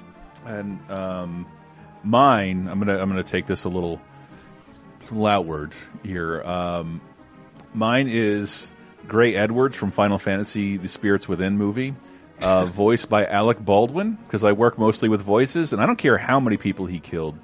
Uh, he can he can soothe me to he can soothe me into an early grave with that voice, that sultry sultry voice. The character that looked kind of like Ben Affleck? Yes. Yes. Can't do a good Alec Baldwin yet. I'm narrating the Royal Tenenbaums. And he, you asked his character name. He goes, "What's my name? Fuck you. That's my name." Fuck you. That's my name." yes. And then the credits scroll past. And it's like, oh, fuck you, Alec Baldwin. Okay, he actually actually was his name. Put that put that answer down. I'm sitting here. I'm really thinking about it. I think I'm going to go with my gut, and I'm going to say that my favorite is probably Tidus from Final Fantasy X. Oh, yeah, that's a good one, yeah. Wow. He's he's he's athletic. He's in good shape, and he's dumb as rocks. Mm-hmm. But he's Bleach also blonde like, hair? Come He's also yeah. He's got bleach blonde hair, and he's like he's like kind of got that surfer dude kind of vibe Yeah. to him. Yeah, He's yeah. got that carefree. Like I'm just gonna go with the flow. And So he his also best like, looks like a life preserver. yeah, he's yeah, exactly. And he's got one pant leg that's longer than the other. He's just Right. He's the perfect like poster child for the Final An Fantasy. enigmatic himbo. laugh. Uh, Yeah. And he's got some really fucked up daddy issues. You know. fucked up daddy issues, and you know, he, you know, his he's got like the girl thing. Like it's it's one of the most front and center romances and all of the the. I, re- I really thought you would have gone with someone with more jobs. Well, you know, I, I almost said Bartz. I literally almost said Bartz, but I decided to go with Tidus. Who needs a job when you're a famous blitzball player, Chris? Come on, His he's a girlfriend has a lot of jobs. Wakka jobs. was the, the one I was originally going to say. I, I still like Wakka. Yeah, Wakka, I- yeah, Wakka's good too. If I'm pissing outside, I'm just like it's over, and walk head walk back in. Love yelling it's over. Should be my text my text tone. Seifer from Final Fantasy VIII was also on, on my list, but Mm-hmm. Mm-hmm. He's a good one. A lot of himbo, a lot of himbo choices in the Final Fantasy. oh yeah, canon. yeah. So It's- who's who's your favorite Final Fantasy himbo? Let us know. Go to VidjagameApocalypse.com and answer into the comments for episode 463. Alternately, you can visit us at the official Laser Time community on Facebook. There'll be a thread there where you can Extra points for graphic pictures of you doing things to this himbo. Oh, and only if it's in the form of a pillow. Um, and uh, or or you can uh, ping us on Twitter at VG Apocalypse, and we will read the best answers on next week's show. But since it's a, an audio medium, we won't be able to relate uh, the the pictures at all. If you decide to include any, Yeah, but you know how we don't. this. But if you we'll add a picture, you're gonna get you're gonna get your selection picked for real. Mm-hmm. By Chris, who will go through the answers. No. uh, anyway, that has been our show. Let's go with some plugs. Brendan, once again, where can people find you? Well, the easiest place to find me is on Twitter at Brendan underscore LH. You can find uh, all links to all the stuff that I write and the videos I make. Um, I, and also uh, a link to my itch.io page because I also make games and my, my print and play board game is available now. And I have a dungeon crawler in development. Guys, I do too much stuff. I need to you, see you got a lot of jobs. You got a lot of Mhm. jobs. Uh, oh, uh, uh, 30 2010 this week. Um, we're talking about stuff that I can't remember off the top of my head. Um, Godfather's 50. How about that? Uh, Sorority Boys. Why is that the one I remember? Good question. Is that also 50? oh, Shakes the Clown. Shakes the Clown is 30. Uh, oh, Hunger Games is 10 years old. Like, so. What? Wow. Yeah, I think a lot of people's shorthand for what the kids are doing is now a decade old. Mhm. Uh, I had to Yeah. confront that too, so don't feel bad. Uh, and then uh, there's a bonus episode of Matt and I talking about Universal Studios in Russia. We should have the 30 2010 feedback episode up from February. And uh, we're going to have multiple Laser Time Oscar episodes, hopefully, up in time for the Oscars. That's been a lot of work, so I'm very tired. And Elden Ring. Oh my god. Oh my god. I don't think I've, I have played a game for 16 hours straight in a long time. It was a good weekend. Wow. Very good weekend. All my friends are texting me like, "Are we fighting?" Like, no, I just like didn't answer the phone. I was busy. Uh, leave me alone. Let me play the ring. Uh, it's just text back, we are now. Yeah. You're Yeah. interrupting my Elden Ring time. Yeah. Very angry. Back off, mom. I'm playing Elden Ring. Put that poster on your, your the door of your room. Yes, and then and then then a skeleton jumps out from behind a corner and stabs me. It's the FromSoft mascot. Yeah. Should have back jump, mom. Angry skeleton.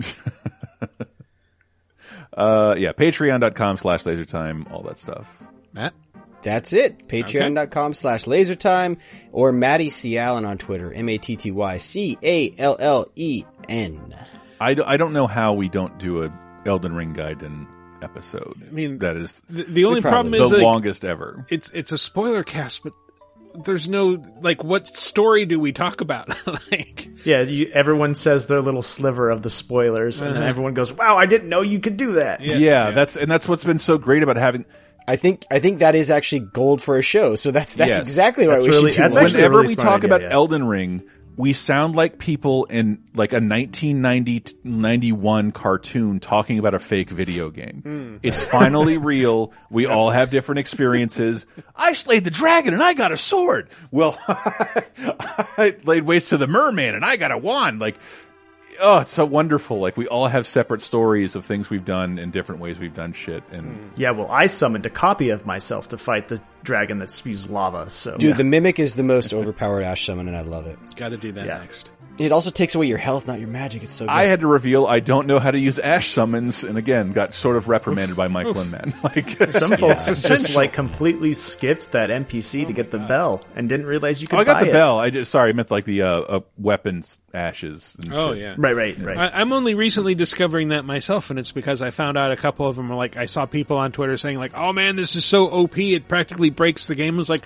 I want that. I'm going to start using that. Yeah, yeah.